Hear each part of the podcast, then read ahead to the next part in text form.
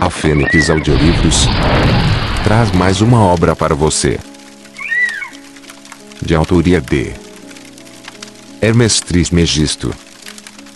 O livro O Caibalion. Estudo da filosofia hermética, do Antigo Egito, e da Grécia. Introdução Temos grande prazer em apresentar, aos estudantes e investigadores, da doutrina secreta, esta pequena obra, baseada, nos preceitos herméticos do mundo antigo. Existem poucos escritos, sobre este assunto, apesar, das inúmeras referências, feitas pelos ocultistas, aos preceitos que expomos, de modo que, por isso, esperamos que os investigadores, dos arcanos da verdade, saberão dar bom acolhimento, ao livro que agora aparece. O fim desta obra, não é a enunciação de uma filosofia, ou doutrina especial, mas sim, fornecer aos estudantes, uma exposição da verdade, que servirá para reconciliar, os fragmentos do conhecimento oculto, que adquiriram, mas que são aparentemente opostos, uns aos outros, e que só servem, para desanimar, e desgostar, o principiante neste estudo. O nosso intento, não é construir, um novo templo de conhecimento, mas sim, colocar nas mãos do estudante, uma chave mestra, com que possa abrir, todas as portas internas, que conduzem, ao templo do mistério, cujos portais, já entrou. Nenhum fragmento, dos conhecimentos ocultos, possuídos pelo mundo, foi tão zelosamente guardado, como os fragmentos, dos preceitos herméticos, que chegaram até nós, através dos séculos passados, desde o tempo do seu grande estabelecedor, Hermes Trismegisto, o mensageiro dos deuses, que viveu no antigo Egito, quando a atual raça humana, estava em sua infância. Contemporâneo de Abraão, e se for verdadeira a lenda, instrutor, deste venerável sábio, Hermes, foi, e é, o grande sol central do ocultismo, cujos raios, têm iluminado todos os ensinamentos, que foram publicados, desde o seu tempo. Todos os preceitos, fundamentais e básicos, introduzidos nos ensinos esotéricos, de cada raça, foram formulados por Hermes. Mesmo os mais antigos, preceitos da Índia, tiveram, indubitavelmente, a sua fonte, nos preceitos herméticos originais. Da terra do Ganges, muitos mestres avançados, se dirigiram para o país do Egito, para se prostrarem, aos pés do mestre. Dele obtiveram, a chave mestra, que explicava e reconciliava, os seus diferentes pontos de vista, e assim, a doutrina secreta, ficou, firmemente estabelecida. De outros países, também vieram muitos sábios, que consideravam Hermes, como o mestre dos mestres, e a sua influência, foi tão grande, que, apesar dos numerosos desvios de caminho, de centenas de instrutores, desses diferentes países, ainda se pode, facilmente encontrar, uma certa semelhança e correspondência, nas muitas e divergentes, teorias admitidas, e combatidas pelos ocultistas, de diferentes países atuais. Os estudantes de religiões comparadas, compreenderão facilmente, a influência dos preceitos herméticos, em qualquer religião, merecedora deste nome, quer seja, uma religião, apenas conhecida atualmente, quer seja, uma religião, morta, ou uma religião, cheia de vida, no nosso próprio tempo. Existe sempre, uma correspondência entre elas, apesar, das aparências contraditórias, e os preceitos herméticos, são como, que o seu grande conciliador. A obra de Hermes, parece ter sido feita, com o fim de plantar, a grande verdade semente, que se desenvolveu e germinou, em tantas formas estranhas, mais depressa, do que se teria estabelecido, uma escola de filosofia, que dominasse o pensamento do mundo. Todavia, as verdades originais, ensinadas por ele, foram conservadas intactas, na sua pureza original, por um pequeno número de homens, que, recusando, grande parte de estudantes, e discípulos pouco desenvolvidos, seguiram o costume hermético, e reservaram as suas verdades, para os poucos, que estavam preparados, para compreendê-las e dirigi-las. Dos lábios aos ouvidos, a verdade tem sido transmitida, entre esses poucos. Sempre existiram, em cada geração, e em vários países da Terra, alguns iniciados, que conservaram viva a sagrada chama dos preceitos herméticos, e sempre empregaram as suas lâmpadas para reacender as lâmpadas menores do mundo profano, quando a luz da verdade começava a escurecer e a apagar-se por causa da sua negligência, e os seus pavios ficavam embaraçados com substâncias estranhas. Existiu sempre um punhado de homens para cuidar do altar da verdade, em que mantiveram sempre acesa a lâmpada perpétua da sabedoria. Estes homens dedicaram a sua vida a esse trabalho de amor, que o poeta muito bem descreveu nestas linhas. Ó, oh, não deixeis apagar a chama. Mantida, de século em século, nesta escura caverna, neste templo sagrado. Sustentada por puros ministros do amor. Não deixeis apagar esta divina chama. Estes homens nunca procuraram a aprovação popular, nem grande número de prosélitos. São indiferentes a estas coisas, porque sabem quão poucos, de cada geração, estão preparados para a verdade, ou podem reconhecê-la, se ela lhes for apresentada. Reservam a carne para os homens feitos, enquanto outros dão o leite às crianças. Reservam suas pérolas de sabedoria para os poucos que conhecem o seu valor e sabem trazê-las nas suas coroas, em vez de as lançar ao porco vulgar, que enterrá-las ia na lama e as misturaria com o seu desagradável alimento mental.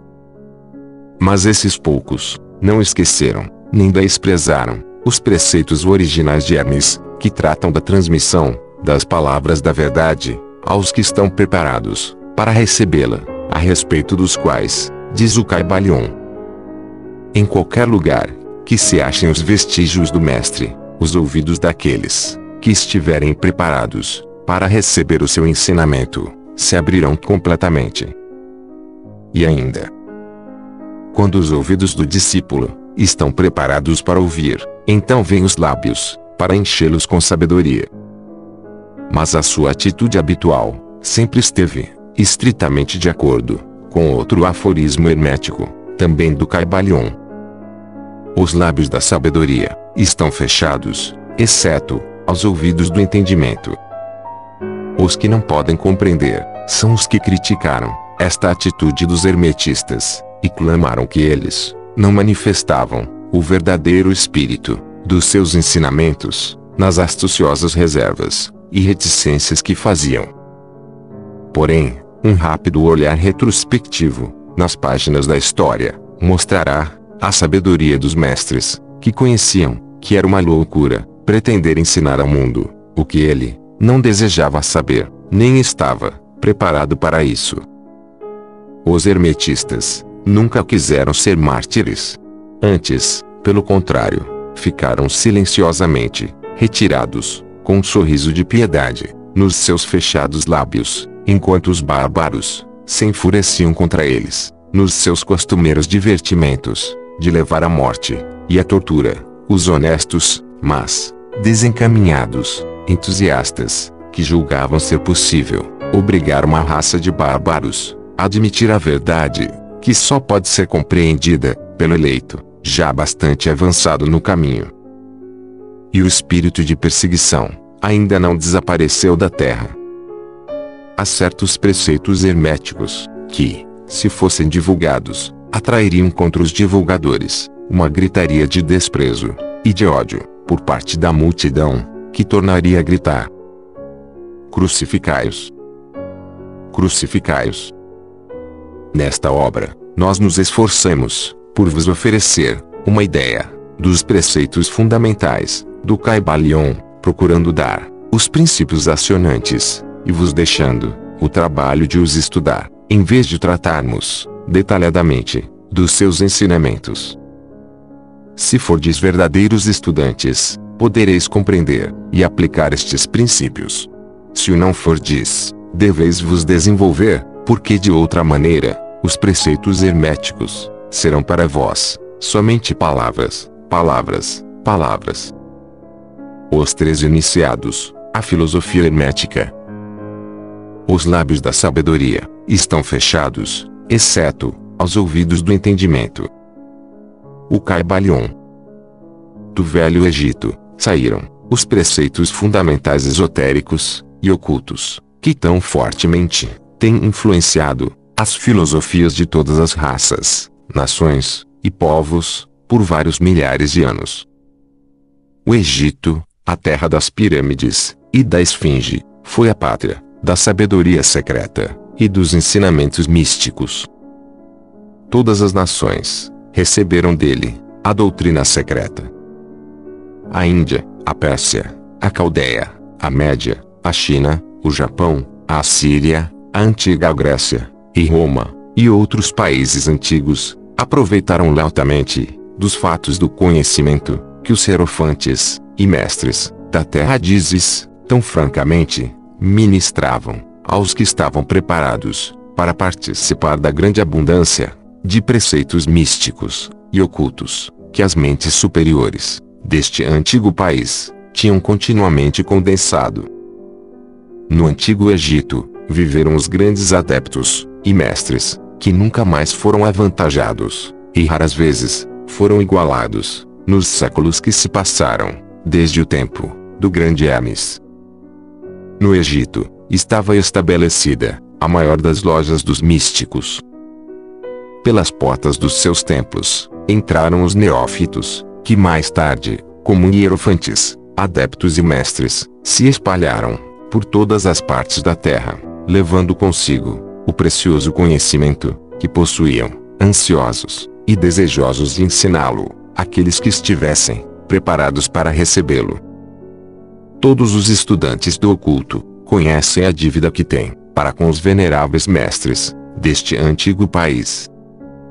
Mas entre estes grandes mestres do antigo Egito, existiu um que eles proclamavam como o mestre dos mestres. Este homem, se é que foi verdadeiramente um homem, viveu no Egito, na mais remota antiguidade.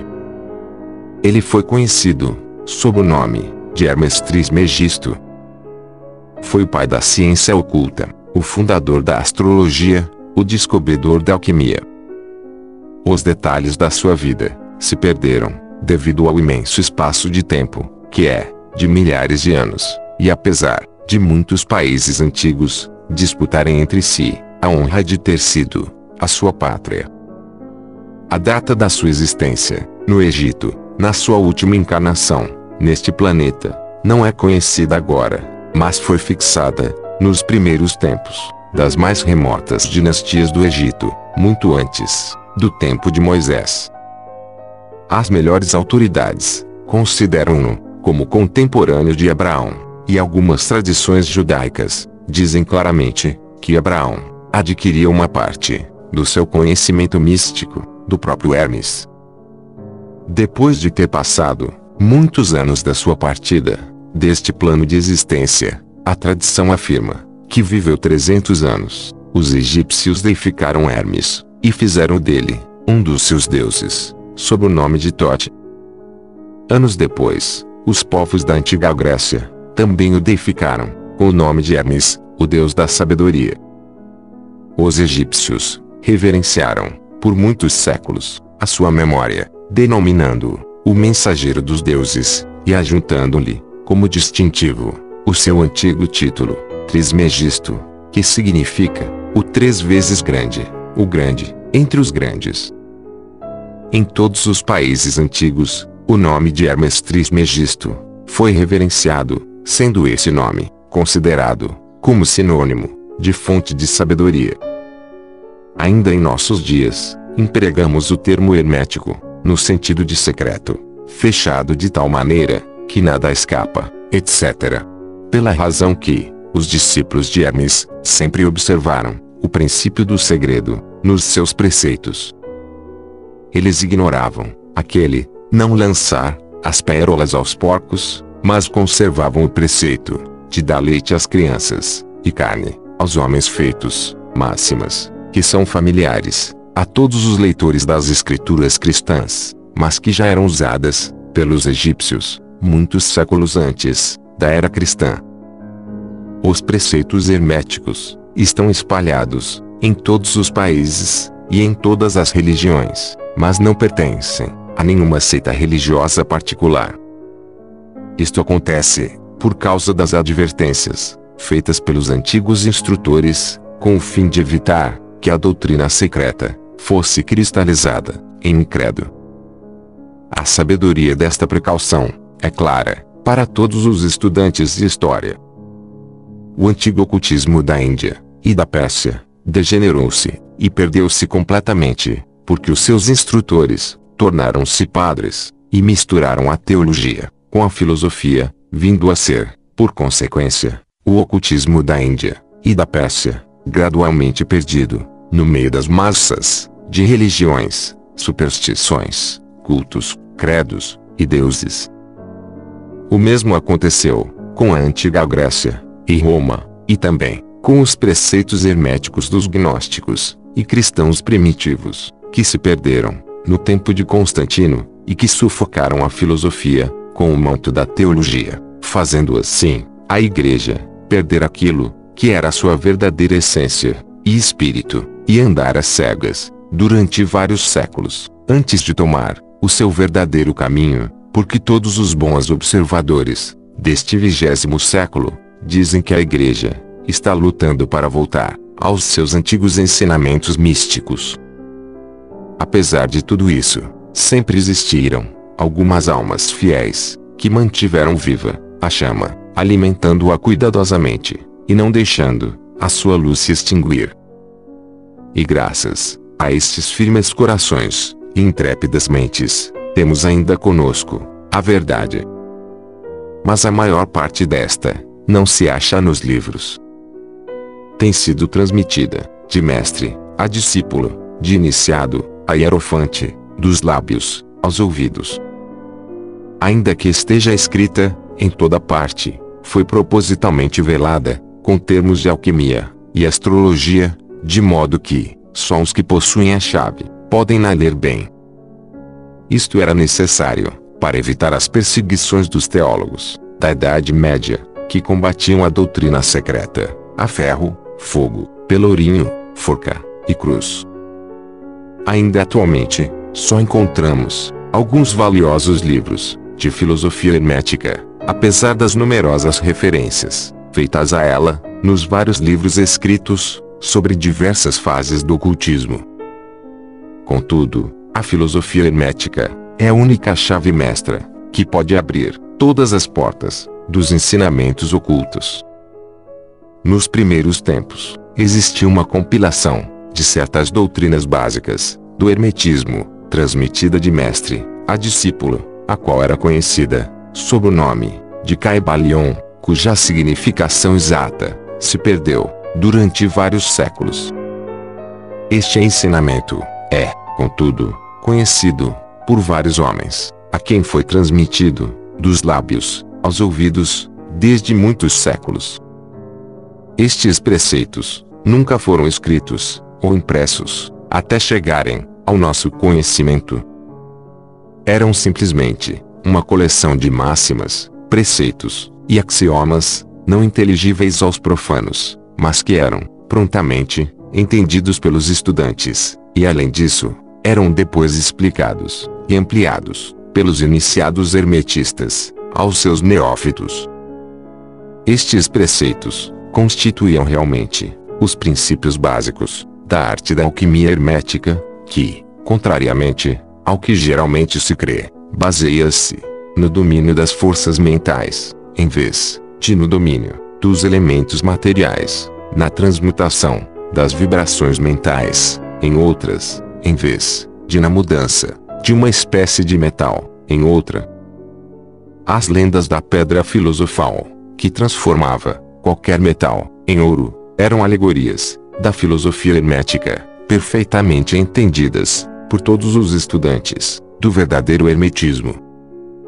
Neste livro, cuja primeira lição é esta, convidamos os estudantes a examinar os preceitos herméticos, tal como são expostos no Caibalion, e explicados por nós, humildes estudantes, desses preceitos, que, apesar de termos o título de iniciados, somos simples estudantes, aos pés de Hermes, o mestre. Nós lhes oferecemos muitos axiomas, máximas e preceitos do Caibalion, acompanhados de explicações e comentários, que cremos servir para tornar os seus preceitos mais compreensíveis ao estudante moderno, principalmente porque o texto original é velado de propósito, com termos obscuros. As máximas, os axiomas e preceitos originais do Caibalion são impressos em tipo diferente do tipo geral da nossa obra. Esperamos que os estudantes, a quem oferecemos esta obra, como possam tirar muito proveito do estudo das suas páginas, como tiraram outros, que passaram antes, pelo caminho do adeptado, nos séculos decorridos, desde o tempo de Hermes Trismegisto, o mestre dos mestres, o três vezes grande. Diz o Caibalion. Em qualquer lugar que estejam os vestígios do mestre, os ouvidos daquele que estiver preparado para receber o seu ensinamento, se abrirão completamente. Quando os ouvidos do discípulo estão preparados para ouvir, então vêm os lábios para os encher com sabedoria. De modo que, de acordo com o indicado, só dará atenção a este livro aquele que tiver uma preparação especial para receber os preceitos que lhe transmite. E, reciprocamente, quando o estudante estiver preparado para receber a verdade, também este livro lhe aparecerá. Esta é a lei. O princípio hermético, de causa e efeito, no seu aspecto, de lei de atração, levará os ouvidos para junto dos lábios, e o livro para junto do discípulo. Assim, são os átomos. Capítulo 2 Os sete princípios herméticos. Os princípios da verdade são sete. Aquele que os conhece perfeitamente possui a chave mágica, com a qual todas as portas do templo podem ser abertas completamente. O Caibalion. Os sete princípios em que se baseia toda a filosofia hermética são os seguintes: 1. Um, o princípio de mentalismo. 2. O princípio de correspondência. 3. O princípio de vibração. 4. O princípio de polaridade. 5. O princípio de ritmo. 6. O princípio de causa e efeito. 7. O princípio de gênero. Estes sete princípios podem ser explicados e explanados, como vamos fazer nesta lição. Uma pequena explanação de cada um deles pode ser feita agora, e é o que vamos fazer. 1. Um, o princípio de mentalismo. O todo é mente. O universo é mental. Este princípio contém a verdade que tudo é mente. Explica que o todo, que é a realidade substancial, que se oculta em todas as manifestações e aparências que conhecemos, sob o nome de universo material, fenômenos da vida, matéria, energia, numa palavra, sob tudo, o que tem aparência, aos nossos sentidos materiais. É espírito, é incognoscível e indefinível em si mesmo, mas pode ser considerado como uma mente vivente, infinita e universal. Ensina também que todo o mundo fenomenal, ou universo, é simplesmente uma criação mental do todo, sujeita às leis das coisas criadas, e que o universo, como um todo, em suas partes, ou unidades, tem sua existência, na mente do todo, em cuja mente, vivemos, movemos, e temos a nossa existência. Este princípio, estabelecendo a natureza mental do universo, explica todos os fenômenos mentais e psíquicos que ocupam grande parte da atenção pública, e que, sem tal explicação, seriam ininteligíveis, e desafiariam o exame científico. A compreensão deste princípio hermético do mentalismo habilita o indivíduo a abarcar prontamente as leis do universo mental e a aplicar o mesmo princípio para sua felicidade e adiantamento. O estudante hermetista ainda não sabe aplicar inteligentemente a grande lei mental, apesar de empregá-la de maneira casual. Com a chave mestra em seu poder, o estudante poderá abrir as diversas portas do templo psíquico e mental do conhecimento e entrar por elas, livre e inteligentemente. Este princípio explica a verdadeira natureza da força, da energia e da matéria, como e por que todas elas são subordinadas ao domínio da mente. Um velho mestre hermético escreveu há muito tempo: Aquele que compreende a verdade da natureza mental do universo está bem avançado no caminho do domínio. E estas palavras são tão verdadeiras hoje como no tempo em que foram escritas. Sem esta chave mestra, o domínio é impossível, e o estudante baterá, em vão, nas diversas portas do templo. 2. O princípio de correspondência. O que está em cima é como o que está embaixo, e o que está embaixo é como o que está em cima. Este princípio contém a verdade que existe uma correspondência entre as leis e os fenômenos dos diversos planos da existência e da vida. O velho axioma hermético diz estas palavras: O que está em cima é como o que está embaixo, e o que está embaixo é como o que está em cima. A compreensão deste princípio dá ao homem os meios de explicar muitos paradoxos obscuros e segredos da natureza. Existem planos fora dos nossos conhecimentos, mas quando lhes aplicamos o princípio de correspondência, chegamos a compreender muita coisa que de outro modo nos seria impossível compreender. Este princípio é de aplicação e manifestação universal nos diversos planos do universo material, mental e espiritual. É uma lei universal.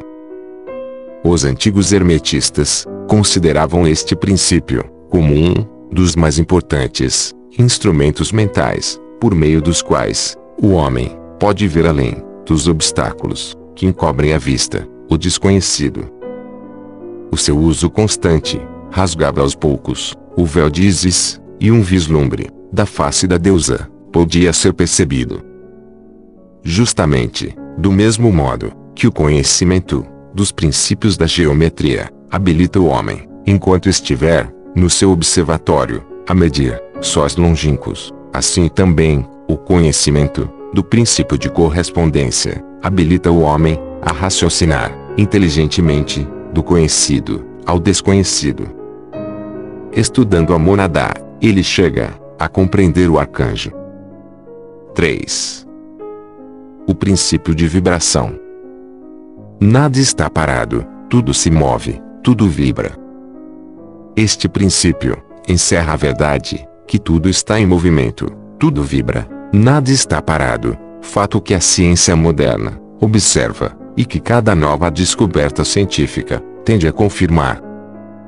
E contudo, este princípio hermético foi enunciado há milhares de anos pelos mestres do Antigo Egito. Este princípio explica que as diferenças entre as diversas manifestações de matéria, energia, mente e espírito resultam das ordens variáveis de vibração. Desde o todo, que é puro espírito, até a forma mais grosseira da matéria, tudo está em vibração. Quanto mais elevada for a vibração, tanto mais elevada será a posição na escala. A vibração do espírito é de uma intensidade e rapidez tão infinitas que praticamente ele está parado, como uma roda que se move muito rapidamente, parece estar parada. Na extremidade inferior da escala estão as grosseiras formas da matéria, cujas vibrações são tão vagarosas que parecem estar paradas. Entre estes polos, existem milhões e milhões de graus diferentes de vibração. desde o corpúsculo, e o elétron, desde o átomo, e a molécula, até os mundos, e universos, tudo, está em movimento vibratório.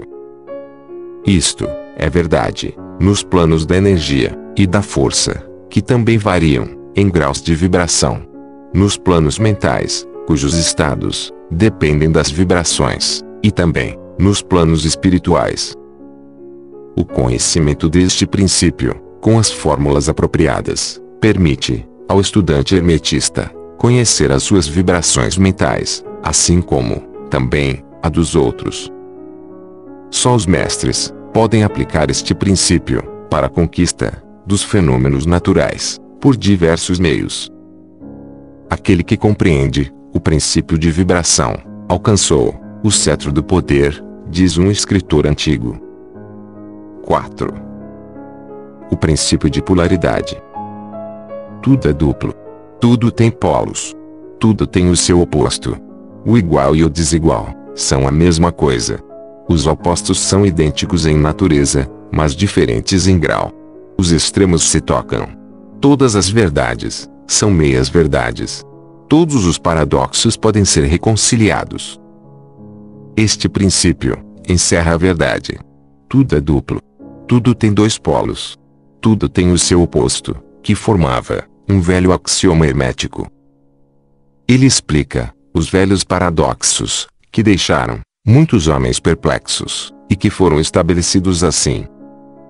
A tese e a antítese são idênticas em natureza, mas diferentes em grau. Os opostos são a mesma coisa, diferindo somente em grau. Os pares de opostos podem ser reconciliados. Os extremos se tocam. Tudo existe e não existe ao mesmo tempo. Todas as verdades são meias verdades. Toda verdade é meio falsa. Há dois lados em tudo, etc.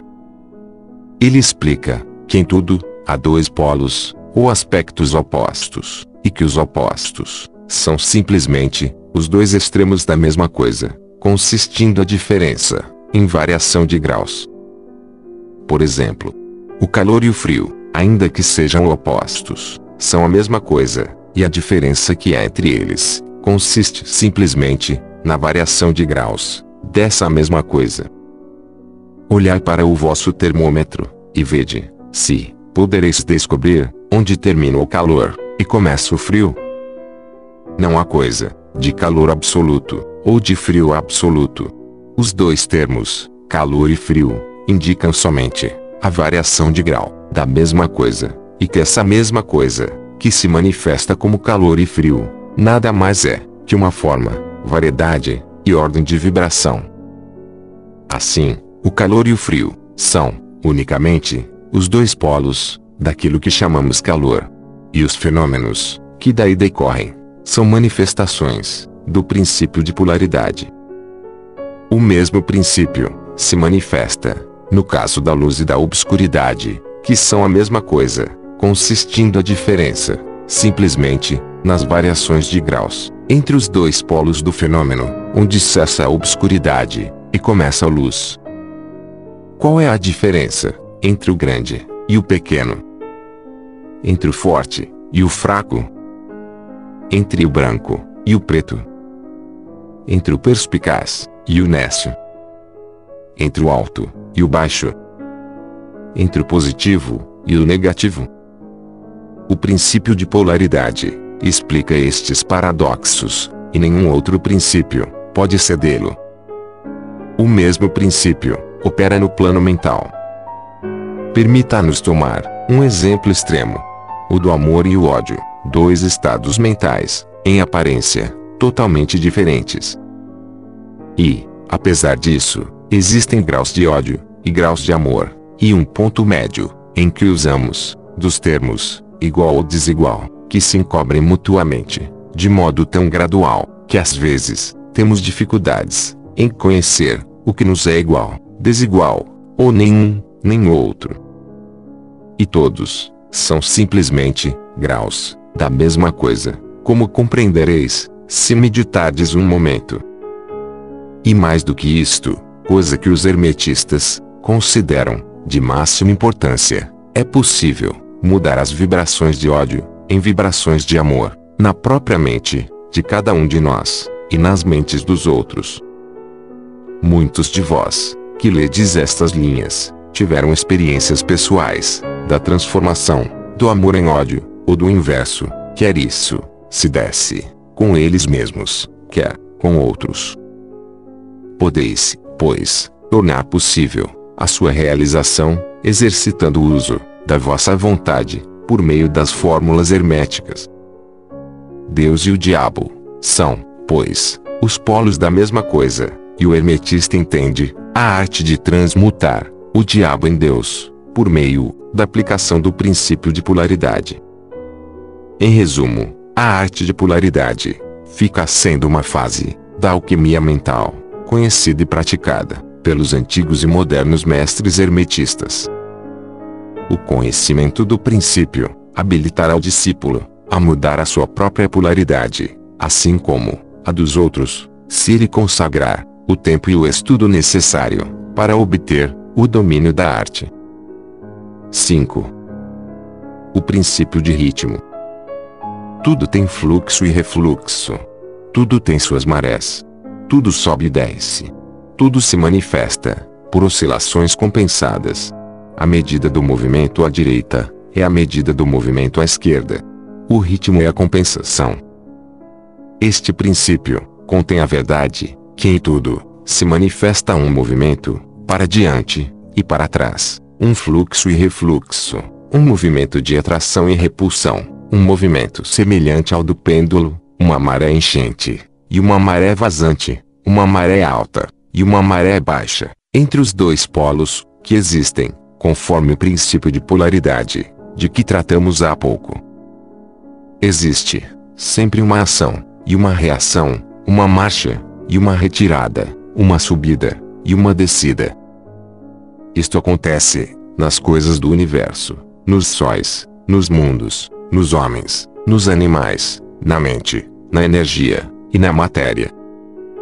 Esta lei é manifesta na criação e destruição dos mundos, na elevação e na queda das nações, na vida de todas as coisas, e finalmente, nos estados mentais do homem, e é com estes últimos que os hermetistas reconhecem a compreensão do princípio mais importante.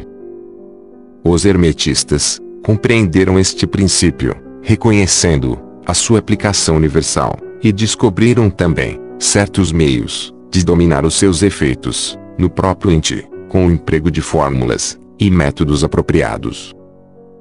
Eles aplicam a lei mental de neutralização. Eles não podem anular o princípio ou impedir as suas operações, mas aprenderam como se escapa dos seus efeitos na própria pessoa, até um certo grau, que depende do domínio deste princípio. Aprenderam como empregá-lo, em vez de serem empregados por ele. Neste, e noutros métodos, consiste a arte dos hermetistas. O mestre dos hermetistas polariza-se até o ponto em que desejar, e então neutraliza a oscilação rítmica pendular, que tenderia a arrastá-lo ao outro polo. Todos os indivíduos que atingiram qualquer grau de domínio próprio executam isto, até um certo grau, mais ou menos inconscientemente, mas o mestre o faz conscientemente e com o uso da sua vontade, atingindo um grau de equilíbrio e firmeza mental quase impossível de ser acreditado pelas massas populares que vão para diante e para trás, como um pêndulo. Este princípio, e o da polaridade, foram estudados secretamente pelos hermetistas, e os métodos de impedi-los, neutralizá-los e empregá-los formam uma parte importante da alquimia mental do hermetismo. 6.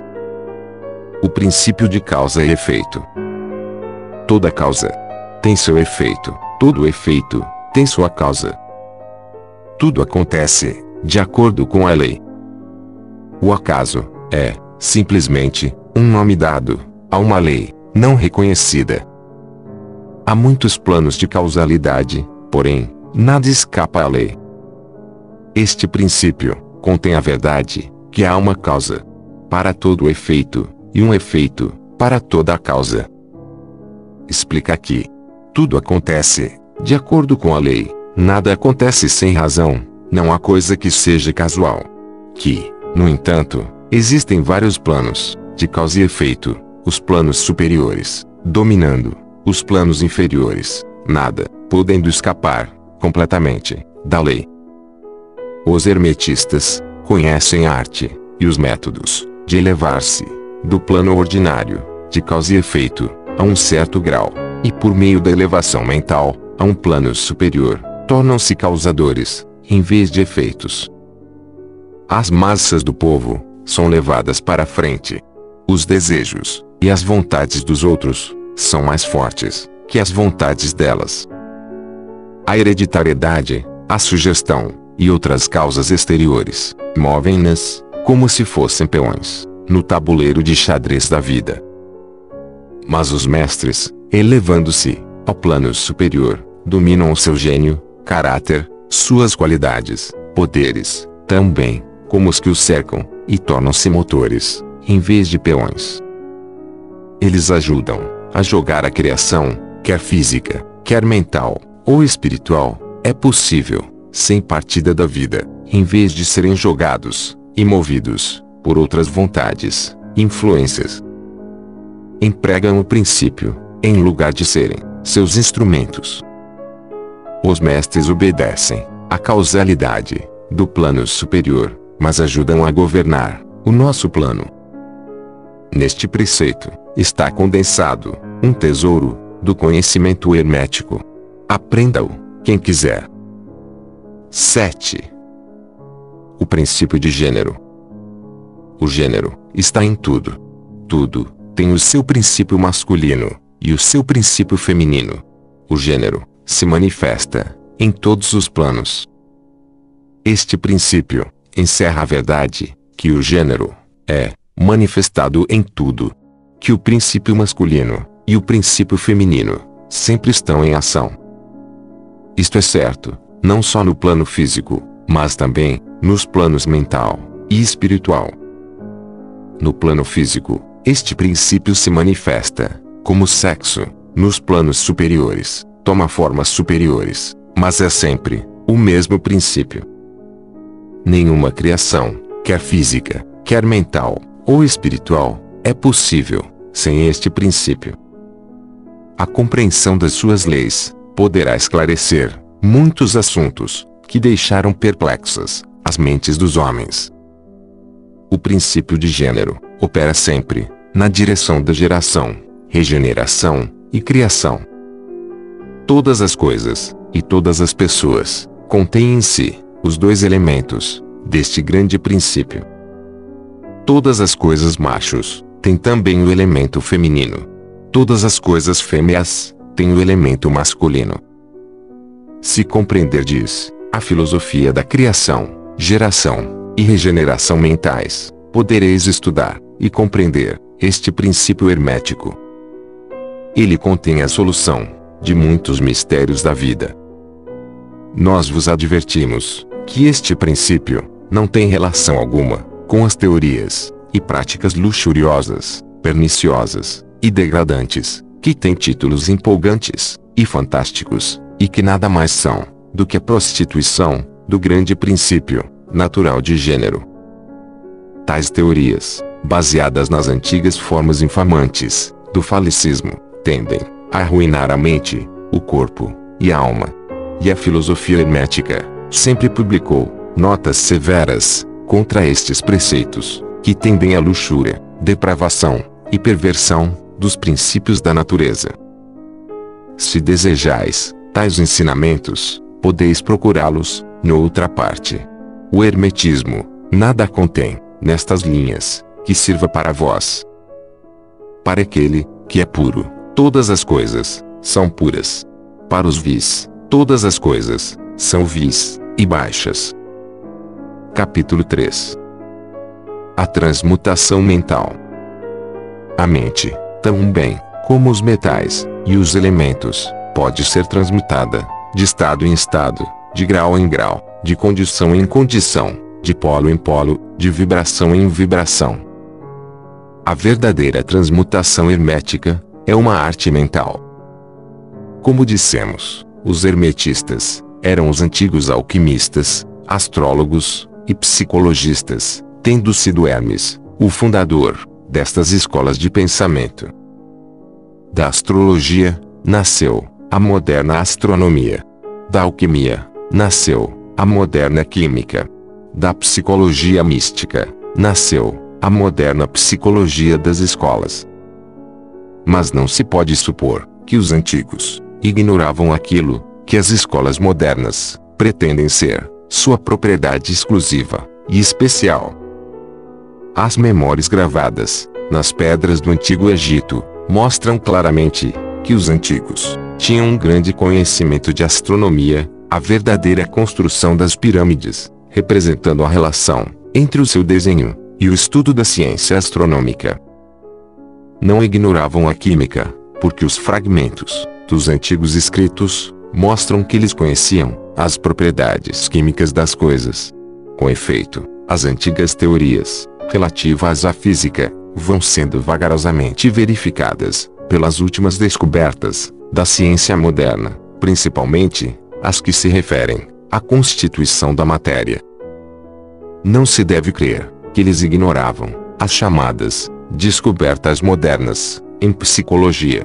Pelo contrário, os egípcios eram especialmente versados na ciência da psicologia, particularmente nos ramos que as modernas escolas ignoram, que, não obstante, têm sido encobertos sob o nome de ciência psíquica, que a confusão dos psicólogos da atualidade, fazendo-lhes, com repugnância, admitir que afinal, pode haver alguma coisa nela. A verdade é que, sob a química material, a astronomia e a psicologia, que é a psicologia, na sua fase de ação do pensamento, os antigos possuíam um conhecimento da astronomia transcendente, chamada astrologia, da química transcendente, chamada alquimia, da psicologia transcendente, chamada psicologia mística, possuíam o conhecimento interno, como o conhecimento externo, sendo o último, o único possuído, pelos cientistas modernos.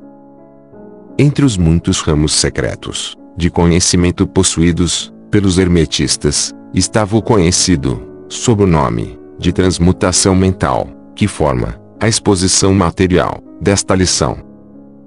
Transmutação é um termo usualmente empregado para designar a antiga arte da transmutação dos metais, particularmente dos metais impuros, em ouro. A palavra transmutar significa mudar de uma natureza, forma ou substância em outra, transformar. E da mesma forma, transmutação mental significa a arte de transformar e de mudar os estados, as formas e as condições mentais em outras. Assim, Podeis ver que a transmutação mental é a arte da química mental, ou se quiserdes, uma forma da psicologia mística, prática. Porém, estas significações estão muito longe de serem o que exteriormente parecem.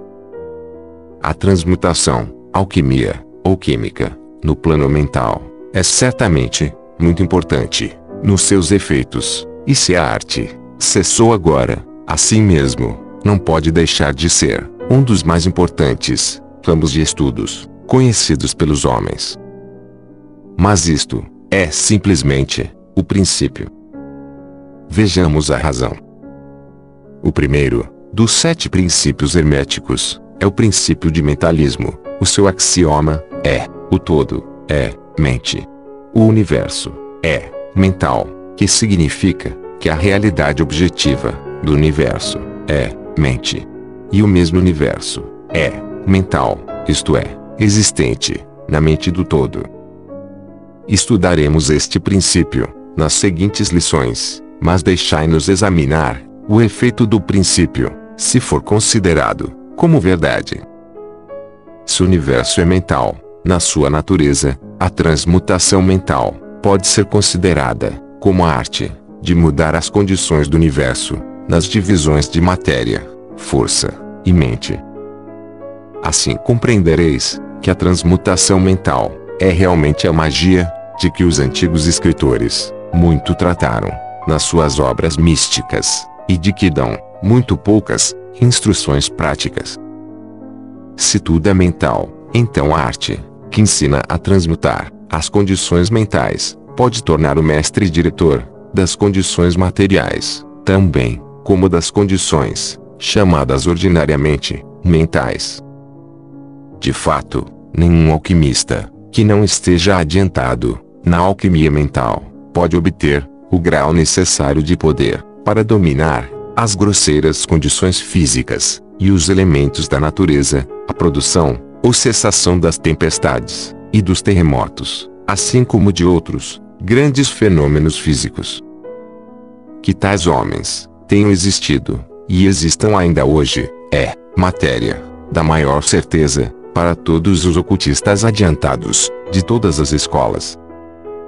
Que existem mestres, e que eles, têm estes poderes, os melhores instrutores, asseguram-no aos seus discípulos, tendo experiências, que os justificam nestas opiniões, e declarações.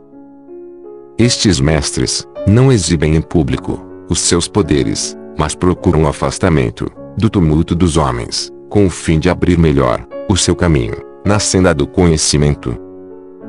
Mencionamos aqui, a sua existência, simplesmente com o fim, de chamar a vossa atenção, para o fato de que, o seu poder, é inteiramente mental, e de que, eles operam, conforme as linhas, da mais elevada, transmutação mental, em conformidade, com o princípio hermético, de mentalismo. O universo é mental. Porém, os discípulos, e os hermetistas, de grau inferior aos mestres, os iniciados, e instrutores, podem facilmente, operar, pelo plano mental, ao praticar a transmutação mental. Com efeito, tudo o que chamamos fenômenos psíquicos, influência mental, ciência mental, fenômenos de novo pensamento, etc., se realiza conforme a mesma linha geral, porque nisto está mais um princípio oculto do que a matéria, cujo nome é dado ao fenômeno. O discípulo, que é praticante da transmutação mental, opera no plano mental, transmutando as condições mentais, os estados, etc., em outros, de acordo com diversas fórmulas, mais ou menos eficazes.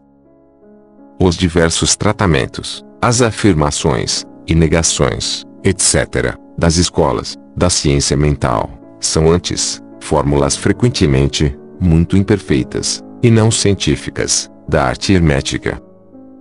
A maioria dos praticantes modernos são muito ignorantes, em comparação com os antigos mestres, pois eles carecem do conhecimento fundamental sobre que é baseada a operação.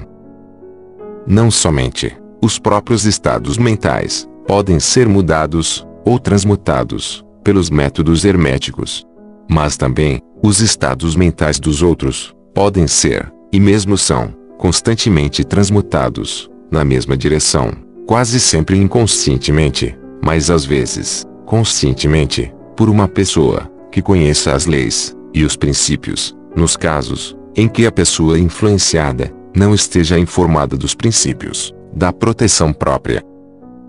E, ainda mais, como sabem, diversos discípulos e praticantes da moderna ciência mental, toda condição material que depende das mentes dos outros pode ser mudada, ou transmutada, de acordo com o desejo, a vontade, e os tratamentos reais da pessoa, que deseja mudar, as condições da vida. Na atualidade, o público está informado, geralmente, destas coisas, que não julgamos necessário mencioná-las, por extenso. Porque o nosso propósito, a este respeito, é simplesmente mostrar a arte e o princípio hermético de polaridade Neste livro, procuramos estabelecer os princípios básicos da transmutação mental, para que todos os que leem possam compreender os princípios secundários e possuir então a chave mestra que abrirá as diversas portas do princípio hermético de polaridade. Vamos fazer agora uma consideração sobre o primeiro dos sete princípios herméticos. O princípio de mentalismo, que afirma a verdade, que o todo é mente. O universo é mental, conforme as palavras do Caibalion. Pedimos uma atenção íntima e um estudo cuidadoso deste grande princípio da parte dos nossos discípulos, porque ele é realmente o princípio básico de toda a filosofia hermética e da arte hermética de transmutação mental. Capítulo 4 O todo, sob as aparências do universo, do tempo, do espaço e da mobilidade, está sempre encoberta a realidade substancial, a verdade fundamental. A substância é aquilo que se oculta debaixo de todas as manifestações exteriores, a essência, a realidade essencial, a coisa em si mesma, etc. Substancial é aquilo que existe atualmente, que é elemento essencial, que é real, etc. A realidade é o estado real, verdadeiro, permanente, duradouro, atual, de um ente. Debaixo e dentro de todas as aparências ou manifestações exteriores, sempre houve uma realidade substancial. Esta é a lei. O homem, considerando o universo, de que é simplesmente uma partícula, observa que tudo se transforma em matéria, em forças e em estados mentais. Ele conhece que nada é real, mas que, pelo contrário, tudo é móvel e condicional. Nada está parado, tudo nasce, cresce e morre. No momento em que uma coisa chega a seu auge, logo começa a declinar. A lei do ritmo está em constante ação, não a realidade, qualidade duradoura, fixidez ou substancialidade em qualquer coisa que seja. Nada é permanente, tudo se transforma. O homem que observa as leis do universo vê que todas as coisas evoluem de outras coisas e resolvem-se em outras. Vê uma constante ação e reação, um fluxo e refluxo, uma criação e destruição, o nascimento, crescimento e a morte. Nada é permanente, tudo se transforma.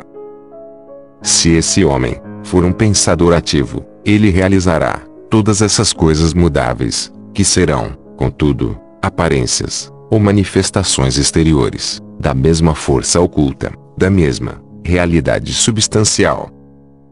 Todos os pensadores, de todos os países, e todas as épocas, compreenderam a necessidade de ser admitida a existência desta realidade substancial. Todas as filosofias, dignas deste nome, acham-se baseadas nesta opinião. Os homens deram a esta realidade substancial muitas denominações. Muitos designaram-na sob o termo divindade, sob diversos títulos. Outros chamaram-na a eterna e infinita energia. Outros ainda deram-lhe simplesmente o nome de matéria. Mas todos reconheceram a sua existência. Isto é evidente, por si mesmo, não é necessário argumentos.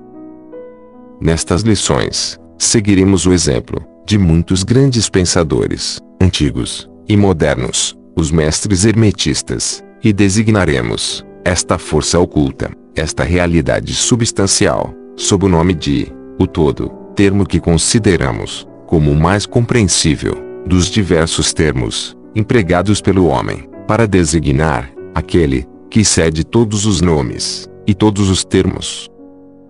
Aceitamos e ensinamos as ideias dos grandes pensadores herméticos de todos os tempos, assim como as destas almas iluminadas que galgaram elevados planos de existência e que afirmam a natureza íntima do todo ser incognoscível. Isto é assim que ninguém pode compreender pelo próprio todo, pela natureza e a existência íntima dele. Os hermetistas pensam e ensinam que o todo, em si mesmo, é e será sempre incognoscível.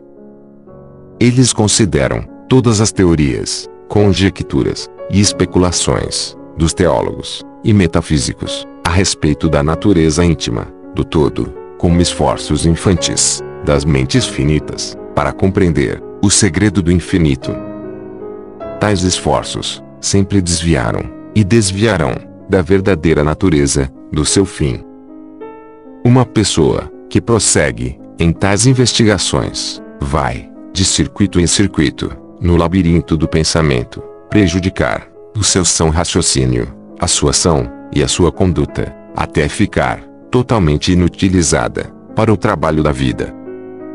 É como o esquilo, que furiosamente corre, dentro da redondeza, da sua gaiola, caminhando sempre, sem nunca chegar, em parte alguma, e parando só, quando se assusta. Enfim, um prisioneiro. Porém, são ainda mais presunçosos, os que atribuem ao todo, a personalidade, as qualidades, e propriedades, características, e atributos, deles mesmos, e querem que, o todo, tenha emoções, sensações, e outras características humanas, que estão abaixo, das pequenas qualidades, do gênero humano, tais como, a inveja, o desejo de lisonjas, e louvores, desejo de oferendas, e adorações, e todos os outros atributos, que sobrevivem, desde a infância da raça. Tais ideias, não são dignas de pessoas maduras, e vão sendo, rapidamente abandonadas. Vem a propósito, dizer aqui, que fazemos distinção, entre a religião, e a teologia, entre a filosofia, e a metafísica. A religião, para nós, é a realização institucional, da existência do todo, e sua relação, para com ele, ao passo que, a teologia, representa, o esforço do homem, em atribuir-lhe, personalidade, qualidades, e características, às teorias, a respeito, dos seus negócios, planos, desejos, e vontades, e as apropriações, de tudo isso, para o ofício de mediadores, entre o todo, e o povo. A filosofia, é, para nós, a investigação, de acordo, com o conhecimento das coisas, conhecíveis, e concebíveis, ao passo que, a metafísica, é o intento de levar, a investigação, às regiões incognoscíveis, e inconcebíveis, e além dos seus limites, com a mesma tendência, que a teologia. Por conseguinte, a religião, e a filosofia, são para nós, coisas que têm, o seu princípio na realidade, ao passo que a teologia, e a metafísica, parecem, delgados caniços, enraizados, na areia movediça, da ignorância, e nada mais constituem, que o mais incerto apoio, para a mente, ou, a alma do homem. Não insistiremos, com os estudantes, que aceitam estas definições. Só mencionamos-las, para mostrar a posição, em que nos colocamos, neste assunto. Seja como for, falaremos muito pouco, sobre a teologia, e a metafísica. Mas, conquanto, a natureza essencial, do todo, seja incognoscível, existem, certas verdades conexas, com a sua existência, que a mente humana, foi obrigada a aceitar.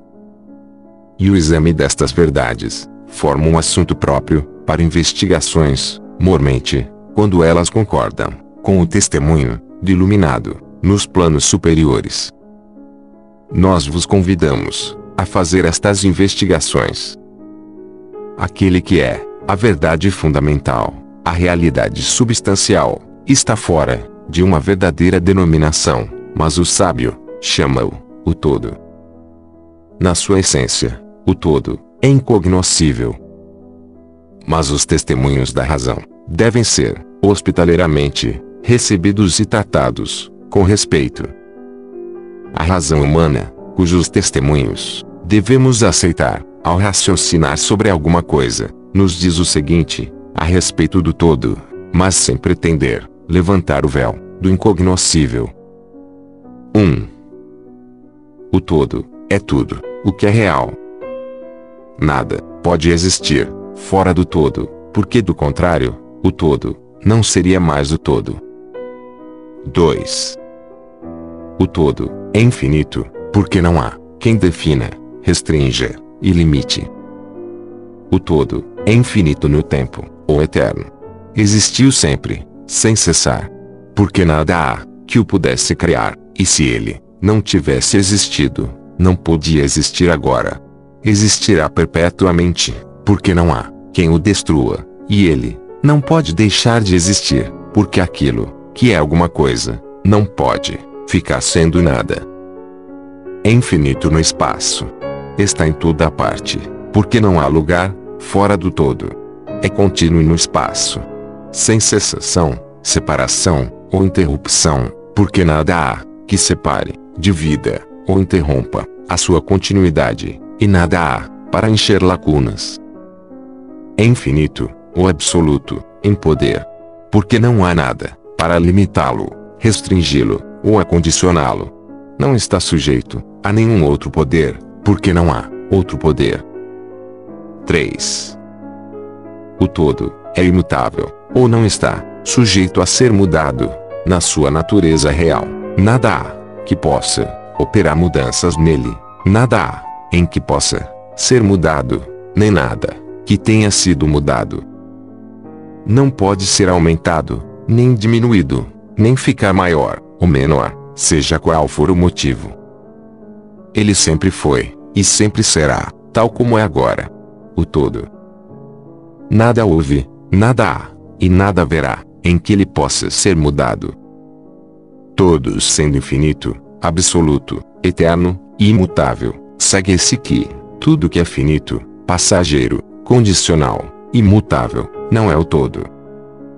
E como não há nada real, fora do todo, todas as coisas finitas, não são reais. Não deveis ficar admirados e espantados das nossas palavras. Não queremos levar-vos à ciência cristã, fundada sobre a parte inferior da filosofia hermética.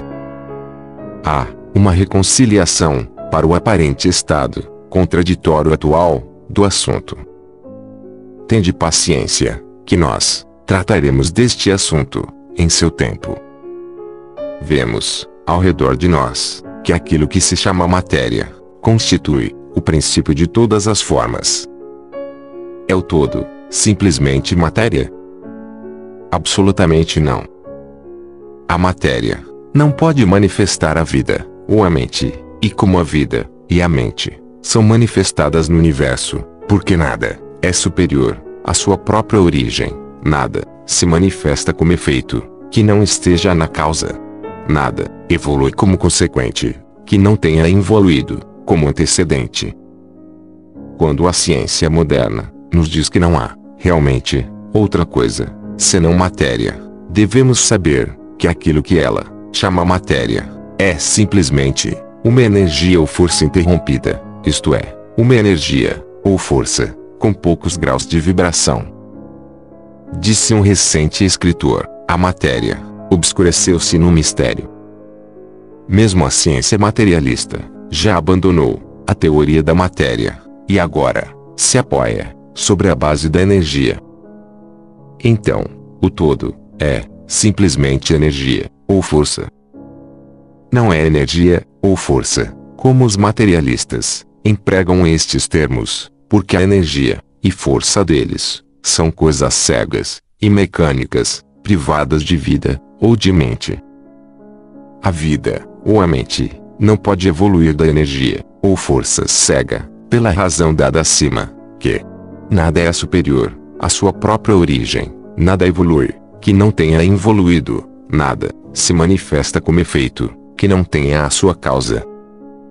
E assim, o todo, não pode ser, simplesmente, energia ou força, porque, se assim fosse, não teriam existência, a vida e a mente, e nós sabemos muito bem, que elas existem, porque somos nós, os que temos vida, e que empregamos a mente, para considerar esta questão, assim como, os que pretendem, que a energia, ou força, é tudo.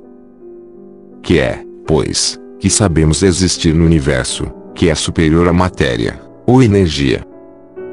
A vida, e a mente. A vida, e a mente, em todos os seus diversos graus de desenvolvimento. Então, perguntais, quereis dizer, que o todo, é vida, e mente? Sim, e não. É a nossa resposta. Se entendeis a vida, e a mente, como nós, pobres mortais, conhecemos-las, diremos, não. O todo, não é isto. Mas, que natureza de vida, e de mente, quereis significar? direis vós. A resposta é: a mente vivente, muito acima do que os mortais conhecem. Por essas palavras, como a vida e a mente são superiores às forças mecânicas ou à matéria, a infinita mente é muito superior em comparação à vida e à mente finita. Queremos exprimir o que as almas iluminadas significam ao pronunciarem reverentemente a palavra espírito. O todo é a infinitamente vivente. O iluminado chama a espírito. Capítulo 5 O universo mental. O universo é mental. Ele está dentro da mente do todo. O todo é espírito. Mas, o que é espírito? Esta pergunta não pode ser respondida, porque a sua definição seria praticamente a do todo, que não pode ser explicado, nem definido. Espírito é um simples nome que os homens dão às suas mais elevadas concepções da infinitamente vivente. Esta palavra significa a essência real. Significa a mente vivente, tão superior à vida e à mente, tais como as conhecemos, quanto estas últimas são superiores à energia mecânica e à matéria.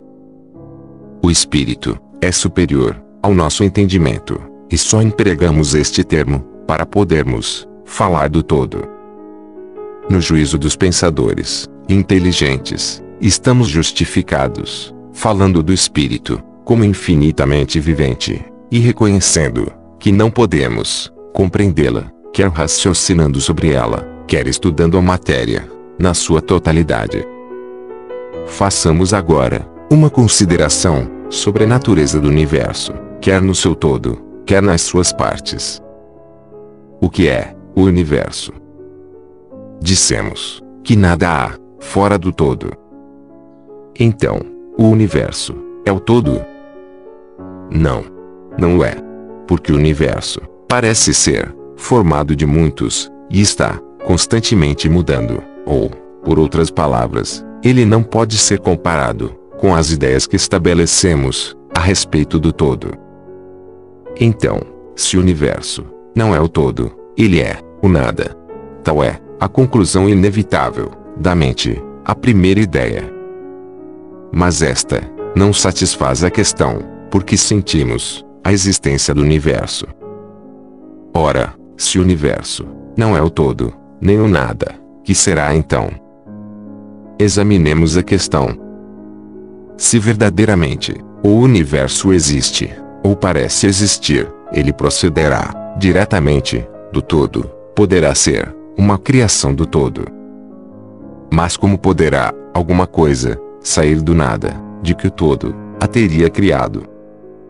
Vários filósofos responderam a esta pergunta, dizendo que todo criou o universo de si mesmo, isto é, da existência e substância do todo. Mas isto não pode ser, porque o todo não pode ser dividido ou diminuído, como já vimos, e se isto fosse verdade, cada partícula do universo não poderia deixar de conhecer o seu ente. O todo. O todo não perderia o conhecimento próprio, nem se tornaria, atualmente, um átomo, uma força cega, ou uma coisa de vida humilde. Com efeito, alguns homens, julgando que o todo é exatamente tudo, e reconhecendo também que eles, os homens, existem, aventuraram-se a concluir que eles eram idênticos ao todo, e atroaram os ares, com os seus clamores, de Eu sou Deus. Para divertimento da multidão, e sorriso dos sábios. O clamor do corpúsculo, que dissesse Eu sou homem, seria mais modesto, em comparação. Mas, que é, pois, o universo, se não for o todo, separando a si mesmo, em fragmentos? Que outra coisa poderá ser? De que coisa poderá ser feito? Esta é a grande questão. Examinemo-la bem. Reconhecemos que o princípio de correspondência, vide a primeira lição, vem em nosso auxílio aqui.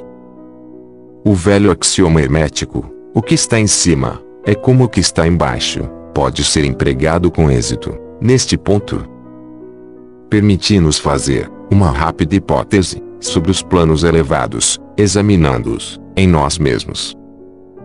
O princípio de correspondência aplica-se a este, como a outros problemas. Vejamos, pois, no seu próprio plano de existência, como cria o homem. Primeiramente, ele pode criar, fazendo alguma coisa, de materiais exteriores. Mas assim, não pode ser, porque não há materiais exteriores, ao todo, com os quais ele possa criar. Em segundo lugar, o homem procria, ou reproduz, a sua espécie, pelo processo da geração, que é a própria multiplicação, por meio da transformação de uma parte da sua substância na da sua prole. Mas, assim também, não pode ser, porque o todo não pode transferir ou subtrair uma parte de si mesmo, assim como reproduzir ou multiplicar a si mesmo. No primeiro caso, haveria uma revogação da lei, e no segundo, uma multiplicação ou adição do todo, ideias totalmente absurdas. Não há nenhum outro meio pelo qual o homem cria. Sim, há. Ele cria mentalmente. E deste modo, não emprega materiais exteriores, não reproduz a si mesmo, e, apesar disso, o seu espírito penetra a criação mental. Conforme o princípio de correspondência, temos razão de considerar que o todo cria mentalmente o universo de um modo semelhante ao processo pelo qual o homem cria as imagens mentais.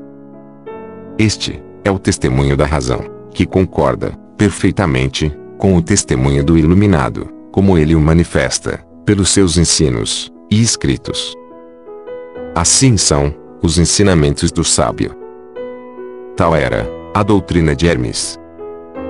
O todo não pode criar de outro modo, senão mentalmente, sem empregar qualquer material. Nada há para ser empregado e nem reproduzir a si mesmo. O que é também impossível. Não se pode escapar desta conclusão da razão, que, como dissemos, concorda com os mais elevados preceitos do iluminado.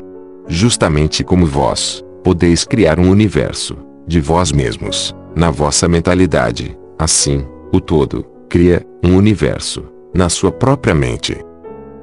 Mas o vosso universo é criação mental de uma mente finita, enquanto que o do todo é criação de uma mente infinita. Ambos são análogos em natureza, mas infinitamente diferentes em grau. Vamos examinar cuidadosamente como fazemos nos processos de criação e manifestação. Mas antes de tudo, é preciso fixardes as vossas mentes nesta frase. O universo, e tudo, o que ele contém, é uma criação mental, do todo. Com efeito, o todo, é, mente. O todo, cria na sua mente infinita, inumeráveis universos, que existem, por éons de tempo. E, contudo, para o todo, a criação, o desenvolvimento, o declínio, e a morte, de um milhão de universos, é como que o tempo, do pestanejar de um olho. A mente infinita do todo, é a matriz dos universos. O princípio de gênero, vide lição primeira, e seguintes, é, manifestado, em todos os planos de vida, quer materiais, mentais, ou espirituais. Mas, como já dissemos, gênero, não significa sexo, o sexo, é simplesmente, uma manifestação material, do gênero. Gênero significa, relativo à geração, ou criação. Em qualquer lugar, em qualquer plano, em que uma coisa é criada ou gerada, o princípio de gênero se manifesta. E isto é verdade, mesmo na criação dos universos. Mas, não se deve concluir disto que ensinamos a ver um Deus, ou Criador, macho e fêmea. Esta ideia é um desvio dos antigos preceitos sobre este assunto. O verdadeiro ensinamento é que o todo, em si mesmo, está fora do gênero, assim como de qualquer outra lei, mesmo as do tempo e do espaço. Ele é a lei de que todas as leis procedem e não está sujeito a elas.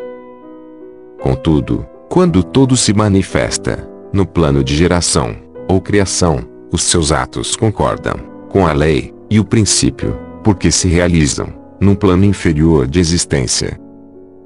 E, por conseguinte, ele manifesta, no plano mental, o princípio de gênero, nos seus aspectos, masculino e feminino. Esta ideia poderá causar admiração a alguns de vós, que aprendem-na pela primeira vez, mas todos vós aceitaste-a passivamente nas vossas concepções diárias. Falais na paternidade de Deus e na maternidade da natureza. De Deus, o Pai divino, e da natureza, a Mãe universal. Logo, reconheceis, instintivamente, o princípio de gênero, no universo. Não é verdade? Mas a doutrina hermética, não exprime, uma dualidade real. O todo, é um. Os dois aspectos, são simplesmente, aspectos de manifestação.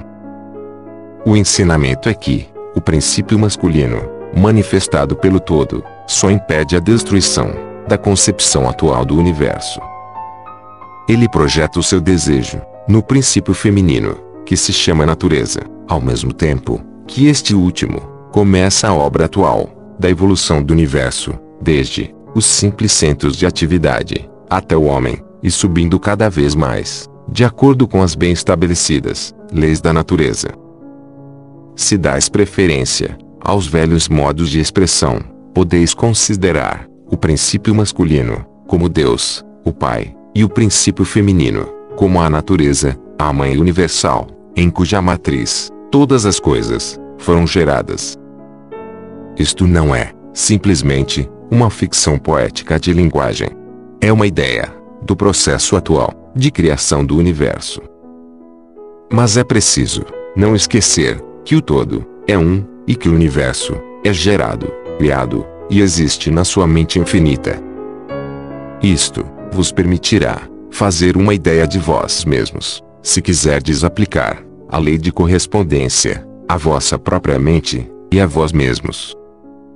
Sabeis que, a parte de vós, que chamais eu, em certo sentido, sustenta e prova a criação de imagens mentais na vossa própria mente. A parte da vossa mente em que é realizada a geração mental pode ser chamada o eu inferior, distinto do eu, que sustenta e examina os pensamentos, as ideias e as imagens do eu inferior. Reparai bem que o que está em cima é como o que está embaixo, e que os fenômenos de um plano podem ser empregados na solução dos enigmas de planos superiores ou inferiores. Será para admirar que vós, os filhos, sintais esta instintiva reverência pelo todo sentimento que chamamos religião. Esta reverência e este respeito para com a mente Pai. Será para admirar que, ao considerar as obras e as maravilhas da natureza, fiqueis dominado por um grande sentimento que tem sua origem fora do vosso íntimo ser. É a mente mãe que vos estreita, como a mãe estreita a seu filho ao seio. Não deveis cometer o erro de crer que o pequeno mundo que vedes ao redor de vós, a Terra, que é simplesmente um grão de areia, em comparação com o universo, seja o próprio universo. Existem milhões de mundos semelhantes e maiores. Há milhões e milhões de universos iguais em existência dentro da mente infinita do todo. E mesmo no nosso pequeno sistema solar, há regiões e planos de vida mais elevados que os nossos e entes, em comparação aos quais nós, míseros mortais, somos como as viçosas formas viventes que habitam no fundo do oceano, comparadas ao homem. Há entes com poderes e atributos superiores aos que o homem sonhou ser possuído pelos deuses. Não obstante, Estes entes foram como vós, e ainda inferiores, e, com o tempo, vós podeis ser, como eles, ou, superiores a eles. Porque, como diz o iluminado, tal é o destino do homem. A morte não é real, ainda mesmo, no sentido relativo. Ela é, simplesmente, o nascimento a uma nova vida, e continuareis, sempre, de planos elevados de vida, a outros mais elevados, por éons, e éons de tempo. O universo é vossa habitação, e estudareis os seus mais distantes acessos, antes do fim do tempo, residis na mente infinita do todo, e as vossas potencialidades e oportunidades são infinitas, mas somente no tempo e no espaço. E no fim do grande ciclo de éons, o todo recolherá em si todas as suas criações. Porém, vós continuareis alegremente a vossa jornada, porque então querereis preparar-vos para conhecer a verdade total da existência em unidade com o todo. E, quando estiverdes na metade do caminho, estareis calmos e serenos. Sois seguros e protegidos pelo poder infinito da mente mãe. Dentro da mente pai-mãe, o filho mortal está na sua morada. Não há nenhum órfão, de pai ou de mãe, no universo. Capítulo 6 O paradoxo divino. Os falsos sábios, reconhecendo a irrealidade comparativa do universo, imaginaram que podiam transgredir as suas leis. Estes tais são vãos e presunçosos loucos. Eles se quebram na rocha e são feitos em pedaços pelos elementos por causa da sua loucura. O verdadeiro sábio, conhecendo a natureza do universo, emprega a lei contra as leis, o superior contra o inferior. E pela arte da alquimia, transmuta aquilo que é desagradável naquilo que é agradável, e deste modo, triunfa. O domínio não consiste em sonhos anormais, em visões, em vida e imaginações fantásticas, mas sim no emprego das forças superiores contra as inferiores, escapando assim das penas dos inferiores pela vibração nos superiores. A transmutação não é uma denegação presunçosa, é a arma ofensiva do mestre. Este é o paradoxo do universo, que resulta do princípio de polaridade, que se manifesta quando todo começa a criar. É necessário prestar atenção, porque isto estabelece a diferença entre a falsa e a verdadeira sabedoria. Enquanto que, para o todo infinito, o universo, as suas leis, as suas forças, a sua vida e os seus fenômenos são como pensamentos presentes no estado de meditação ou sonho. Para tudo, o que é finito, o universo deve ser considerado como real, e a vida, a ação e o pensamento devem ser baseados nele, de modo a concordar com o preceito da verdade superior, cada qual concordando com o seu próprio plano e suas leis. Se o todo imaginasse que o universo era a verdadeira realidade, desgraçado do universo, porque ele não poderia subir do inferior ao superior, que a deificação. Então o universo ficaria fixo, e o progresso seria impossível. E se o homem, devido à falsa sabedoria, considerar as ações, vidas e pensamentos do universo como um mero sonho, semelhante aos seus próprios sonhos finitos, então ele o faz tão conveniente para si, e, como um dormidor que está passeando, tropeça, sempre num círculo vicioso, sem fazer progresso algum, sendo, por fim, despertado por uma queda terrível, proveniente das leis naturais, que lhe ignora. Conservai sempre a vossa mente nas estrelas, mas deixai os vossos olhos verem os vossos passos, para não cairdes na lama, por causa da vossa contemplação de cima. Lembrai-vos do paradoxo divino, que ao mesmo tempo que o universo não existe, ele existe. Lembrai-vos, sempre, dos dois polos da verdade: o absoluto e o relativo. tomai cuidado com as meias-verdades. Aquilo que os hermetistas conhecem como a lei do paradoxo é um aspecto do princípio de polaridade. Os escritos herméticos estão cheios de referências ao aparecimento de paradoxos na consideração dos problemas da vida e da existência. Os instrutores previnem, constantemente, os seus discípulos contra o erro de omitir o outro lado de cada questão. E as suas admoestações se referem, particularmente, aos problemas do absoluto e do relativo, que deixam perplexos todos os estudantes de filosofia e que causam muitas ideias e ações contrárias ao que é geralmente conhecido como senso comum. Nós prevenimos a todos os estudantes que fiquem certos de compreender o paradoxo divino do absoluto e do relativo, para não ficarem atolados na lama da meia-verdade. É para este fim que foi escrita esta lição particular. Aprendei a bem. O primeiro pensamento que o homem pensador tem, depois que ele compreende bem a verdade, que o universo é uma criação mental do todo, e que o universo e tudo o que ele contém é mera ilusão e realidade. Ideia contra a qual os seus instintos se revoltam. Contudo, esta, como todas as outras grandes verdades, pode ser considerada, sob os pontos de vista absoluto e relativo. Sob o ponto de vista absoluto, o universo, comparado com todo, em si, é de natureza, de uma ilusão, de um sonho, de uma fantasmagoria. Sempre reconhecemos-lo, em nossas vistas ordinárias, porque falamos do mundo, como um espetáculo transitório, que vai, e vem, nasce, e morre, por causa do elemento de impermanência, e mudança, limitação, e insubstancialidade. Ideia esta, que está em relação com a de um universo criado, ao passo que contrasta com a ideia do todo.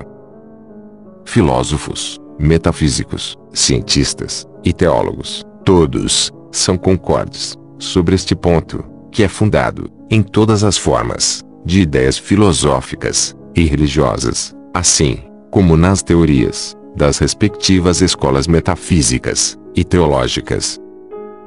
Assim, as doutrinas herméticas não ensinam a insubstancialidade do universo com palavras mais altíssonas do que as que vos são familiares, mas, apesar disso, o seu modo de encarar o assunto parecerá uma coisa mais assustadora.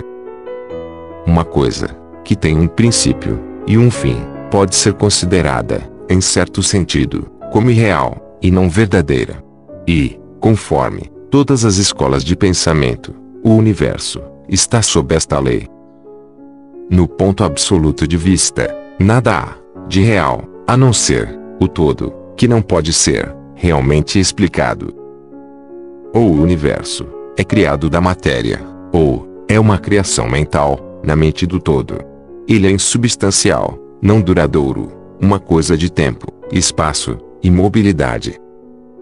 É necessário compreender diz, cabalmente, isto, antes de passar a examinar as concepções herméticas sobre a natureza mental do universo. Examinai cada uma das outras concepções, e vereis que elas não são verdadeiras. Mas o ponto de vista absoluto mostra um só lado do panorama. O outro lado é o relativo. A verdade absoluta foi definida como sendo as coisas, como a mente de Deus as conhece, ao passo que a verdade relativa são as coisas, como a mais elevada razão do homem as compreende. Assim, ao passo que, para o todo o universo, é irreal e ilusório, um simples sonho, ou resultado de meditação. Para as mentes finitas, que fazem parte deste mesmo universo, e o observam, através das suas faculdades, ele é verdadeiramente real, e assim, deve ser considerado. Ao reconhecer o ponto de vista absoluto, não devemos cometer o erro de negar ou ignorar os fatos e fenômenos do universo, do modo como estes se apresentam às nossas faculdades. Lembremos que não somos o todo. Para dar um exemplo familiar, todos reconhecemos que a matéria existe para os nossos sentidos, e estaríamos errados, a mente finita, se o não reconhecêssemos. Mas, sempre, a nossa mente finita compreende a afirmação científica que, falando cientificamente, não há nada mais que a matéria. Aquilo que chamamos matéria é considerado como sendo, simplesmente, uma agregação de átomos, os quais são um grupo de unidades de forças, chamadas elétrons, ou íons, que estão em constante vibração e movimento circular. Batemos numa pedra e sentimos o baque. Parece ser uma coisa real, mas é, simplesmente, o que dissemos acima. Mas, lembramos-nos que, o nosso pé, que sente o baque, também é matéria, e portanto, é constituído de elétrons, porque esta matéria, também é, nosso cérebro. E, para melhor dizer, se não fosse por causa da nossa mente, absolutamente, não poderíamos reconhecer o pé ou a pedra. Assim, o ideal do artista ou escultor, que ele tanto esforça para reproduzir na tela ou no mármore, parece verdadeiramente real para ele. Assim, se produzem os caracteres na mente do autor ou dramaturgo, o qual procura expressá-los de modo que os outros os possam reconhecer. E se isto é verdade, no caso da nossa mente finita, qual não será o grau de realidade nas imagens mentais criadas na mente do infinito? Para os mortais, este universo de mentalidade é verdadeiramente real. É o único que sempre podemos conhecer, ainda que subamos de planos a planos cada vez mais elevados. Para conhecê-lo de outro modo, pela experiência atual, teríamos de ser o todo mesmo. É verdade que, quanto mais alto nos elevamos na escada, alcançamos as proximidades da mente do Pai, as coisas mais visíveis tornam a natureza ilusória das coisas finitas, mas antes que o todo nos retire em si, a visão atual não desaparece. Assim, não devemos viver acima das formas da ilusão. Desde que reconhecemos a natureza real do universo, procuremos compreender as suas leis mentais e nos esforcemos em empregá-las para obtermos melhor resultado no nosso progresso através da vida, ao caminharmos de um plano a outro plano de existência. As leis do universo não são as pequenas leis férreas por causa da sua natureza mental. Tudo, exceto o todo, é limitado por elas.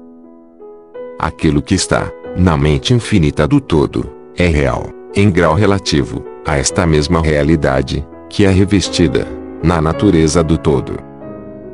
Não fiquemos, pois, incertos e atemorizados.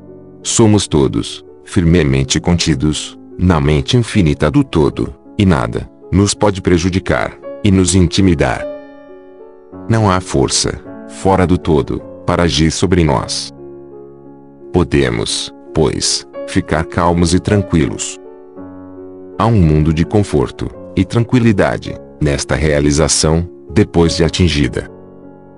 Então, calmos e tranquilos, repousaremos, embalados no berço do abismo, ficando sem perigo, no seio do oceano da mente infinita, que é o todo.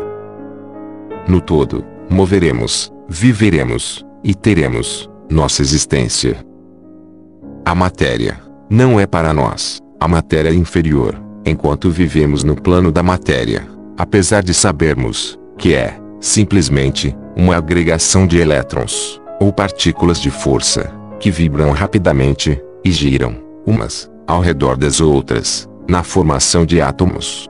Os átomos vibram e giram, formando moléculas que, por sua vez, formam as grandes massas de matéria. A matéria não é, para nós, a matéria inferior. Quando prosseguimos nas investigações mais elevadas e aprendemos dos preceitos herméticos que a força da qual os elétrons são unidades é simplesmente uma manifestação da mente do todo. E assim, no universo, tudo é, simplesmente, mental em sua natureza. Enquanto no plano da matéria, podemos reconhecer os seus fenômenos, poderemos examiná-la, como o fazem todos os mestres, de graus, mais ou menos, elevados, mas, fazemo-lo, aplicando as forças superiores. Cometeremos uma loucura, pretendendo negar a existência da matéria, no aspecto relativo. Podemos negar o seu domínio sobre nós, devemos fazer, mas não devemos ignorar que ela existe, em seus aspectos relativos, ao menos enquanto, no seu plano. As leis da natureza não são menos constantes ou efetivas, como sabemos-lo, apesar de serem, simplesmente, criações mentais. Elas estão, em muitos efeitos, dos diversos planos. Dominamos as leis inferiores, aplicando-lhes as que lhes são superiores. E somente por este modo. Mas não podemos escapar da lei e ficar inteiramente fora dela. Nada, senão o todo, pode escapar da lei. E isto é porque o todo é a própria lei, de que todas as leis procedem. Os mais adiantados mestres podem adquirir os poderes usualmente atribuídos aos deuses do homem.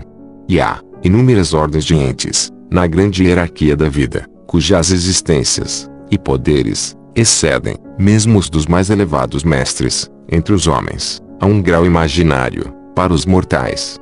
Contudo, o mais elevado dos mestres e o ente mais elevado devem curvar-se à lei e ser como nada diante do todo.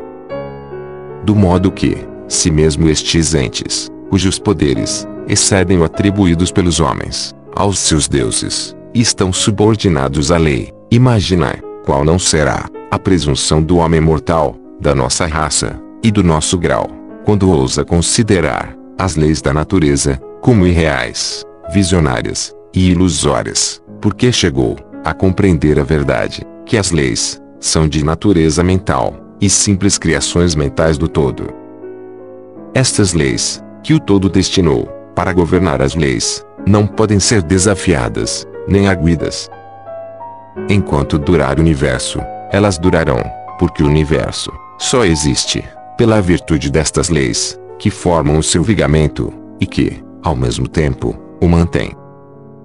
O princípio hermético de mentalismo, explicando a verdadeira natureza do universo, por meio do princípio, que tudo é mental, não muda, as concepções científicas do universo, da vida, ou da evolução.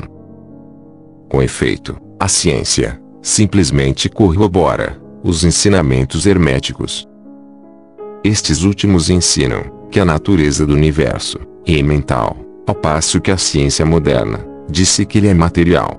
Ou, ultimamente, que ele é energia, em última análise.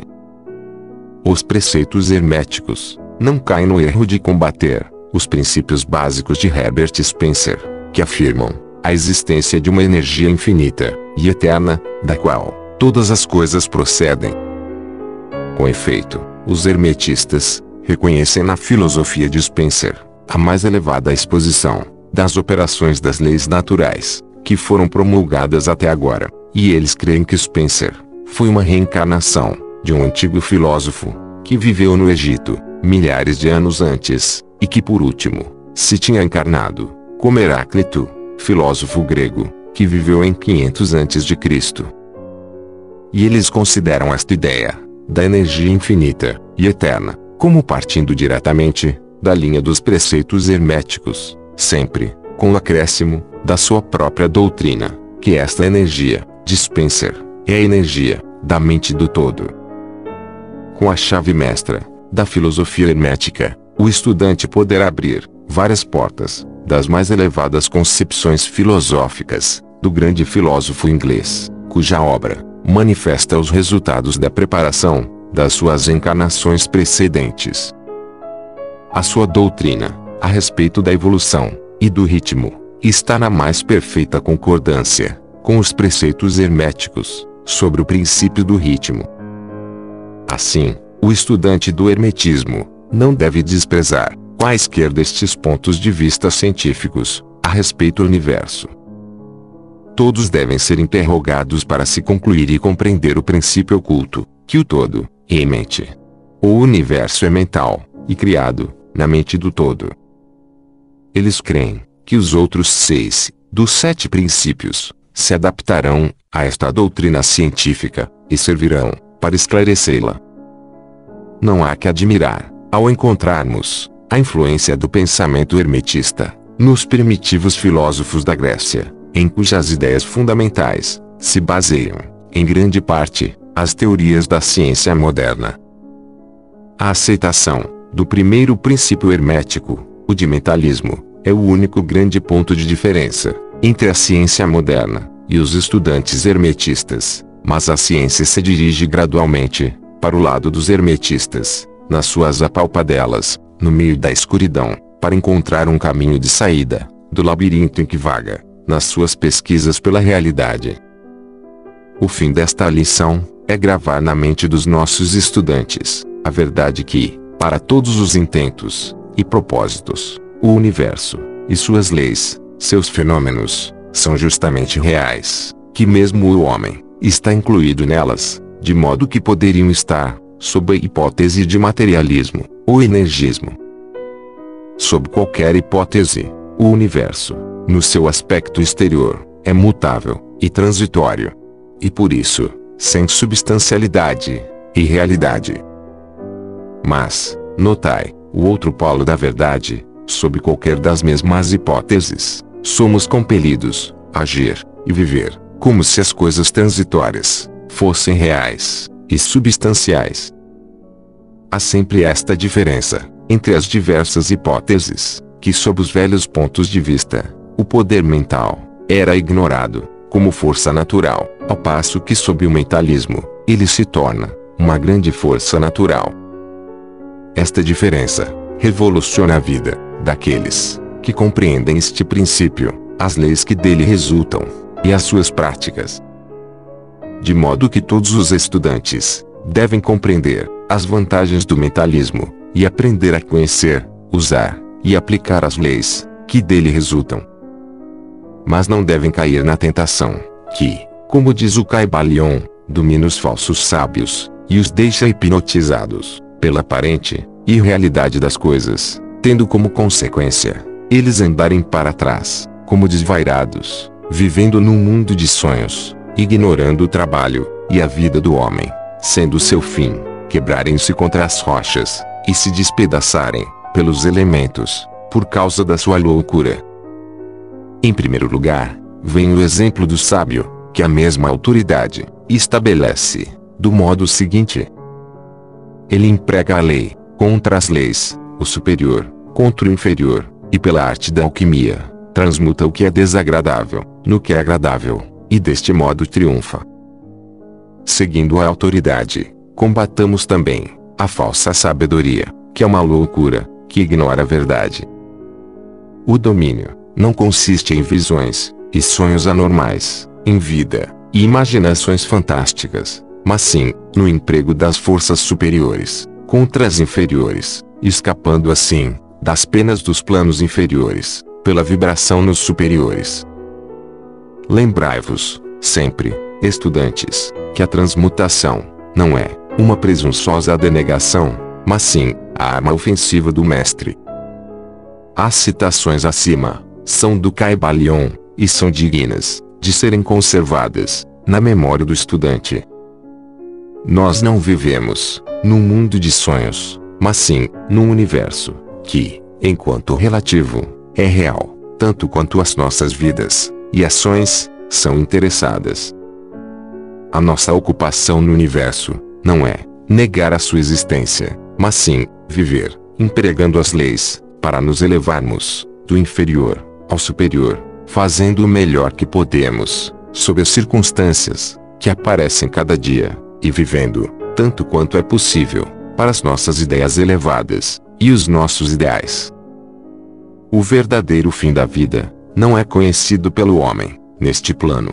As maiores autoridades e a nossa própria intuição dizem-nos que não cometeríamos erro, vivendo do modo melhor que pudermos, e segundo a tendência universal no mesmo ponto, apesar das aparentes evidências, em contrário. Todos estamos no caminho, e a estrada conduz sempre para cima, deixando muitos lugares atrás. Lede a mensagem do Caibalion e segui o exemplo do sábio, fugindo do erro do falso sábio, que perece por causa da sua loucura. Capítulo 7 O todo, em tudo. Enquanto tudo está no todo, é também verdade que o todo está em tudo. Aquele que compreende realmente esta verdade alcançou o grande conhecimento. Quantas vezes a maioria das pessoas ouviram repetir a declaração que a sua divindade, chamada por muitos nomes, era todo, em tudo. E quão pouco suspeitaram, elas, da verdade oculta, encoberta por estas palavras, tão descuidadamente pronunciadas.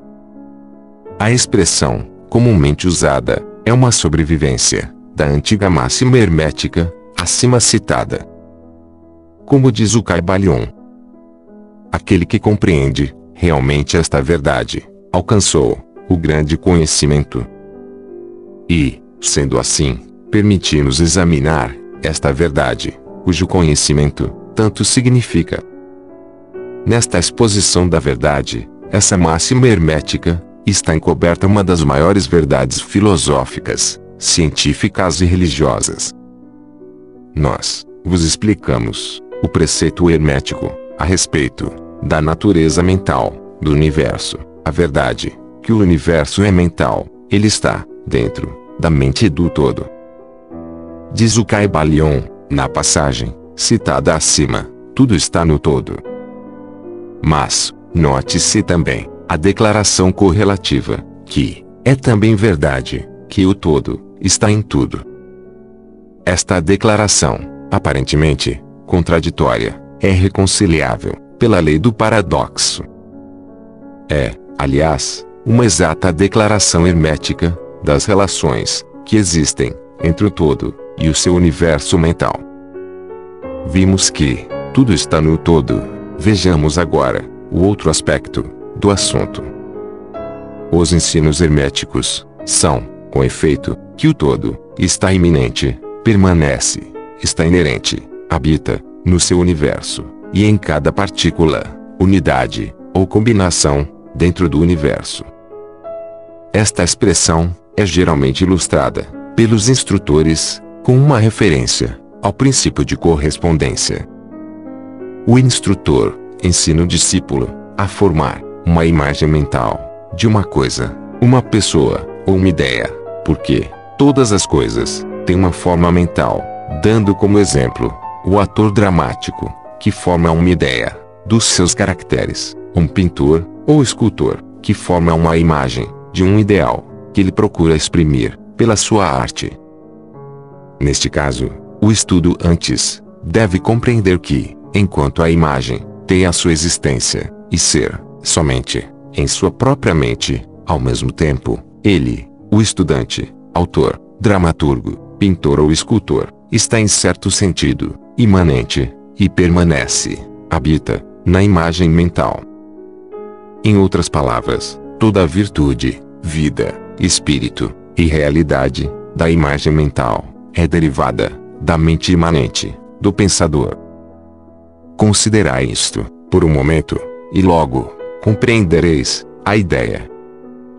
Para tomarmos um exemplo moderno, diremos que Otelo, Lago, Hamlet, Lear, Ricardo III existiram somente na mente de Shakespeare, no tempo da sua concepção ou criação. E ainda, Shakespeare também existiu em cada um destes caracteres, dando-lhes a sua vitalidade, espírito e ação. Qual é o espírito dos caracteres que conhecemos, como Micawber, Oliver Twist, Uriah Heep? Será Dickens, ou cada um destes caracteres terá um espírito pessoal, independente do seu criador?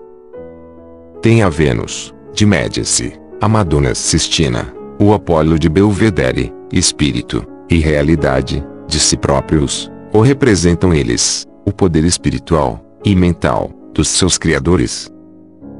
a lei de paradoxo, demonstra que as duas proposições são verdadeiras, consideradas no seu próprio ponto de vista. Micawber é Micawber, e é também Dickens.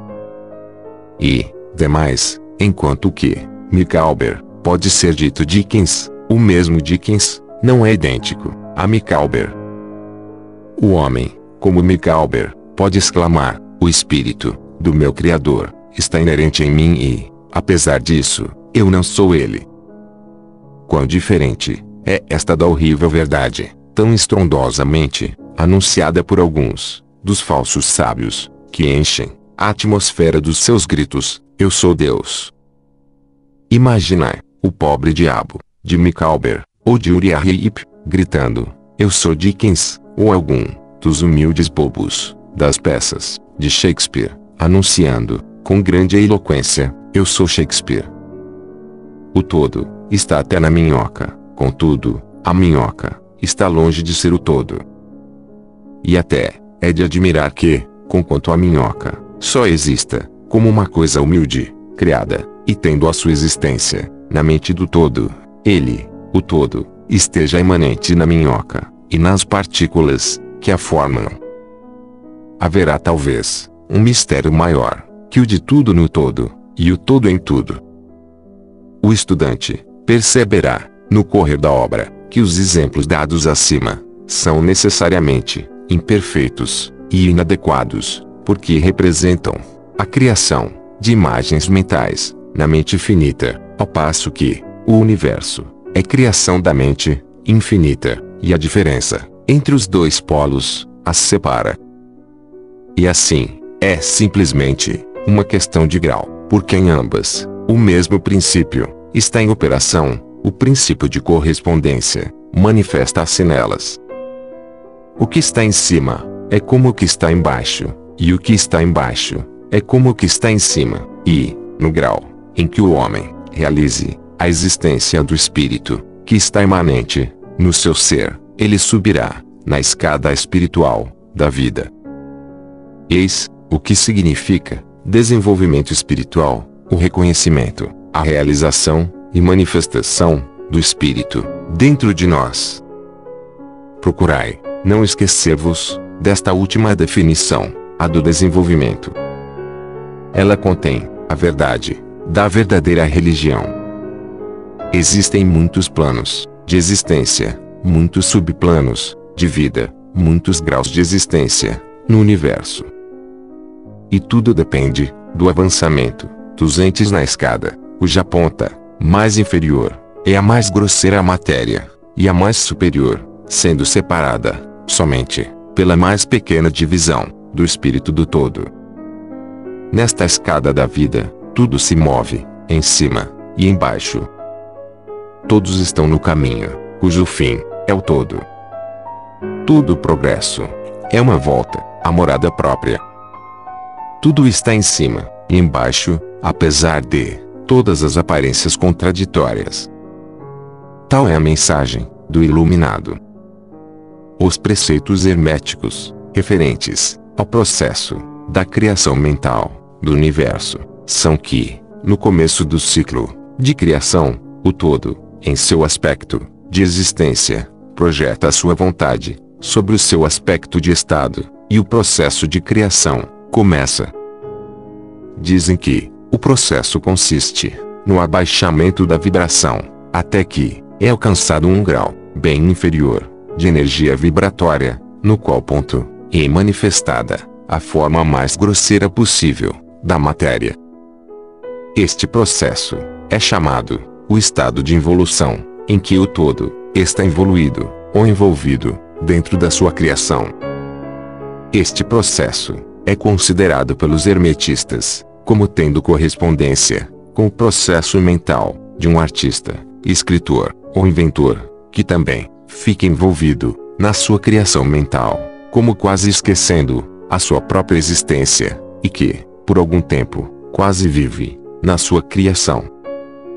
Se em vez de envolvido, usarmos a palavra êxtase, talvez possamos dar uma pequena ideia do que queremos dizer. Este estado involutivo da criação é muitas vezes chamado a efusão da energia divina, como estado evolutivo, é chamado infusão. O polo extremo do processo de criação é considerado como sendo o mais afastado, movido pelo todo, enquanto que o princípio do estado evolutivo é considerado como o princípio da volta do pêndulo, do ritmo, sendo expressa em todos os ensinos herméticos, uma ideia de volta a casa. Os preceitos são que durante a ilusão, as vibrações tornam-se cada vez mais inferiores, até que, finalmente, a restringência cessa e as vibrações de volta começam. Mas há uma diferença, ao passo que, na ilusão, as forças criadoras manifestam-se compactamente e como um todo, no começo do estado evolutivo ou de infusão, e manifestada a lei de individualização, que é a tendência a separarem unidas de força, até que, finalmente, aquilo que se separou do todo, como energia não individualizada, volte à sua fonte, comunidade de vida, altamente desenvolvida, tendo subido, de mais a mais, na escada, por meio da evolução física, mental e espiritual. Os antigos hermetistas usam a palavra meditação ao descrever o processo da criação mental do universo, na mente do todo, a palavra contemplação, sendo também frequentemente empregada. Mas ideia, entendida, parece ser a do emprego da atenção divina. Atenção é uma palavra derivada de um verbo latino que significa estender-se, desdobrar-se, e também o ato de atenção é realmente um desdobramento mental, uma extensão da energia mental, de modo que a ideia interior é facilmente compreendida quando examinamos o significado real da atenção.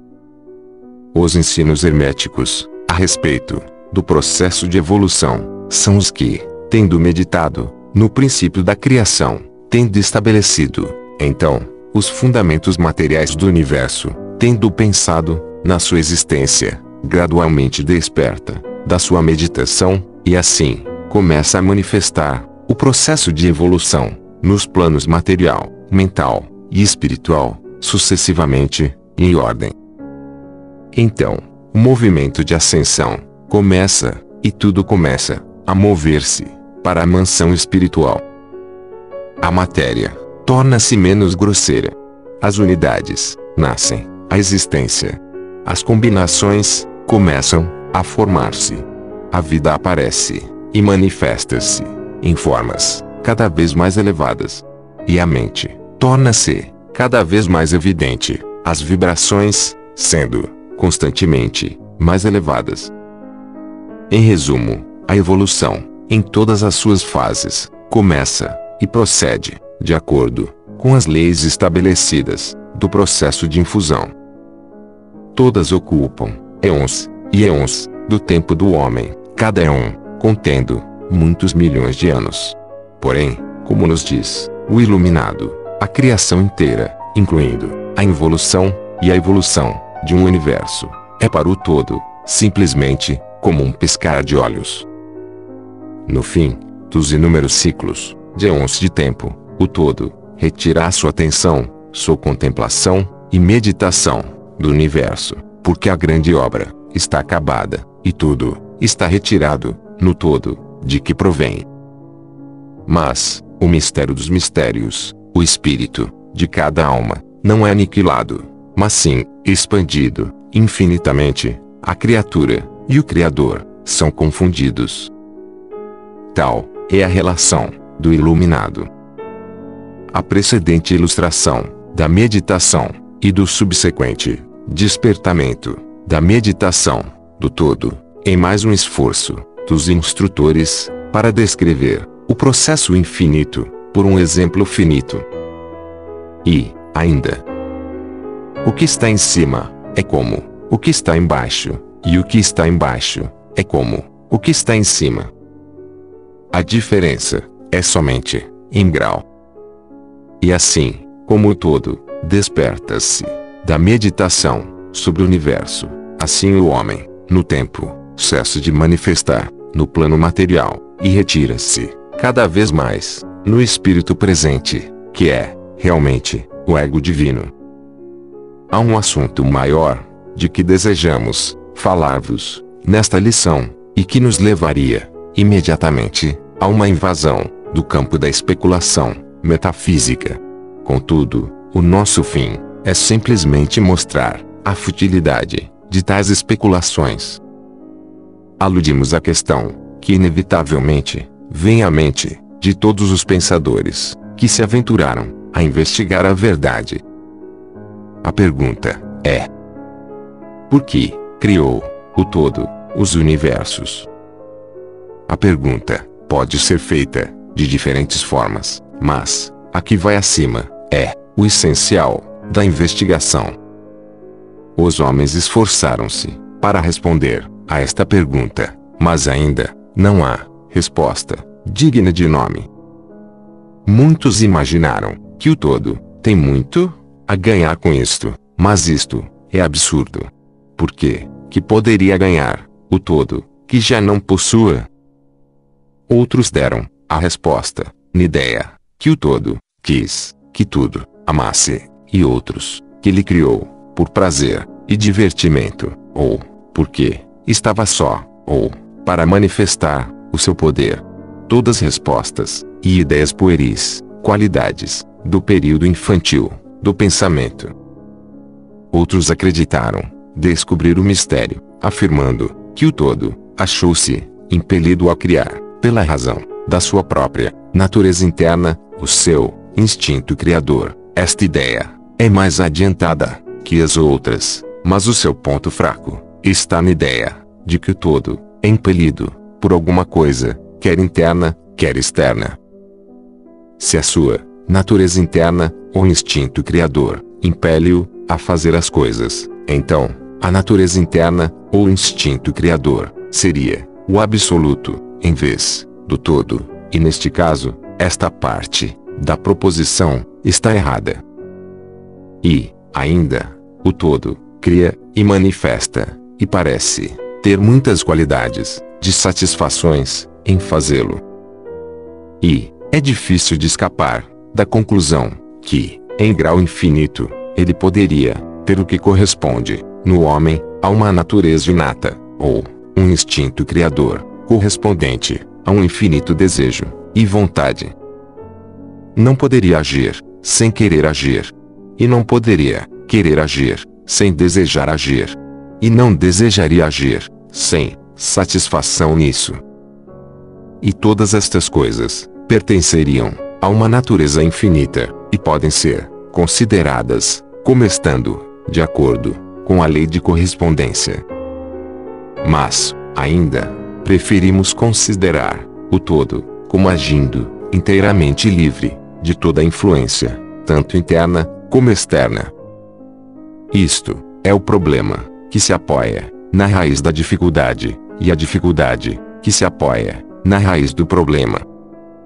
Falando estritamente, não se poderá dizer que haja uma razão para o todo agir, porque uma razão implica uma causa.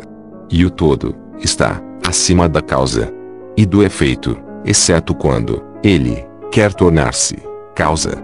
Tempo em que o princípio é posto em movimento. Assim, dizeis, o assunto é incompreensível, justamente como o todo é incognoscível justamente, como dizemos, simplesmente, que o todo é, assim também, somos obrigados a dizer que o todo age, porque age. Enfim, o todo é toda a razão em si mesma, toda a lei em si mesma, toda ação em si mesma. E pode-se dizer que, em verdade, o todo é a sua própria razão, a sua própria lei, a sua própria ação. Ou que o todo a sua razão, a sua ação, a sua lei, são um, com todos estes nomes, sendo de uma só coisa. Na opinião dos que vos dão estas lições, a resposta se encerra no próprio íntimo do todo, junto com o seu segredo de existência.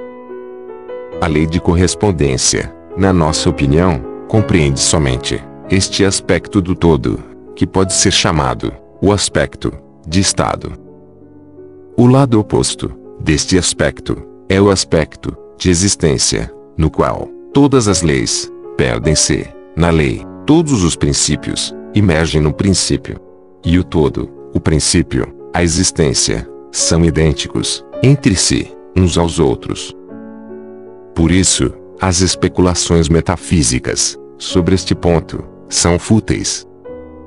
Entramos aqui no assunto simplesmente para mostrar que conhecemos a pergunta e também o absurdo das respostas ordinárias das metafísicas e teologias.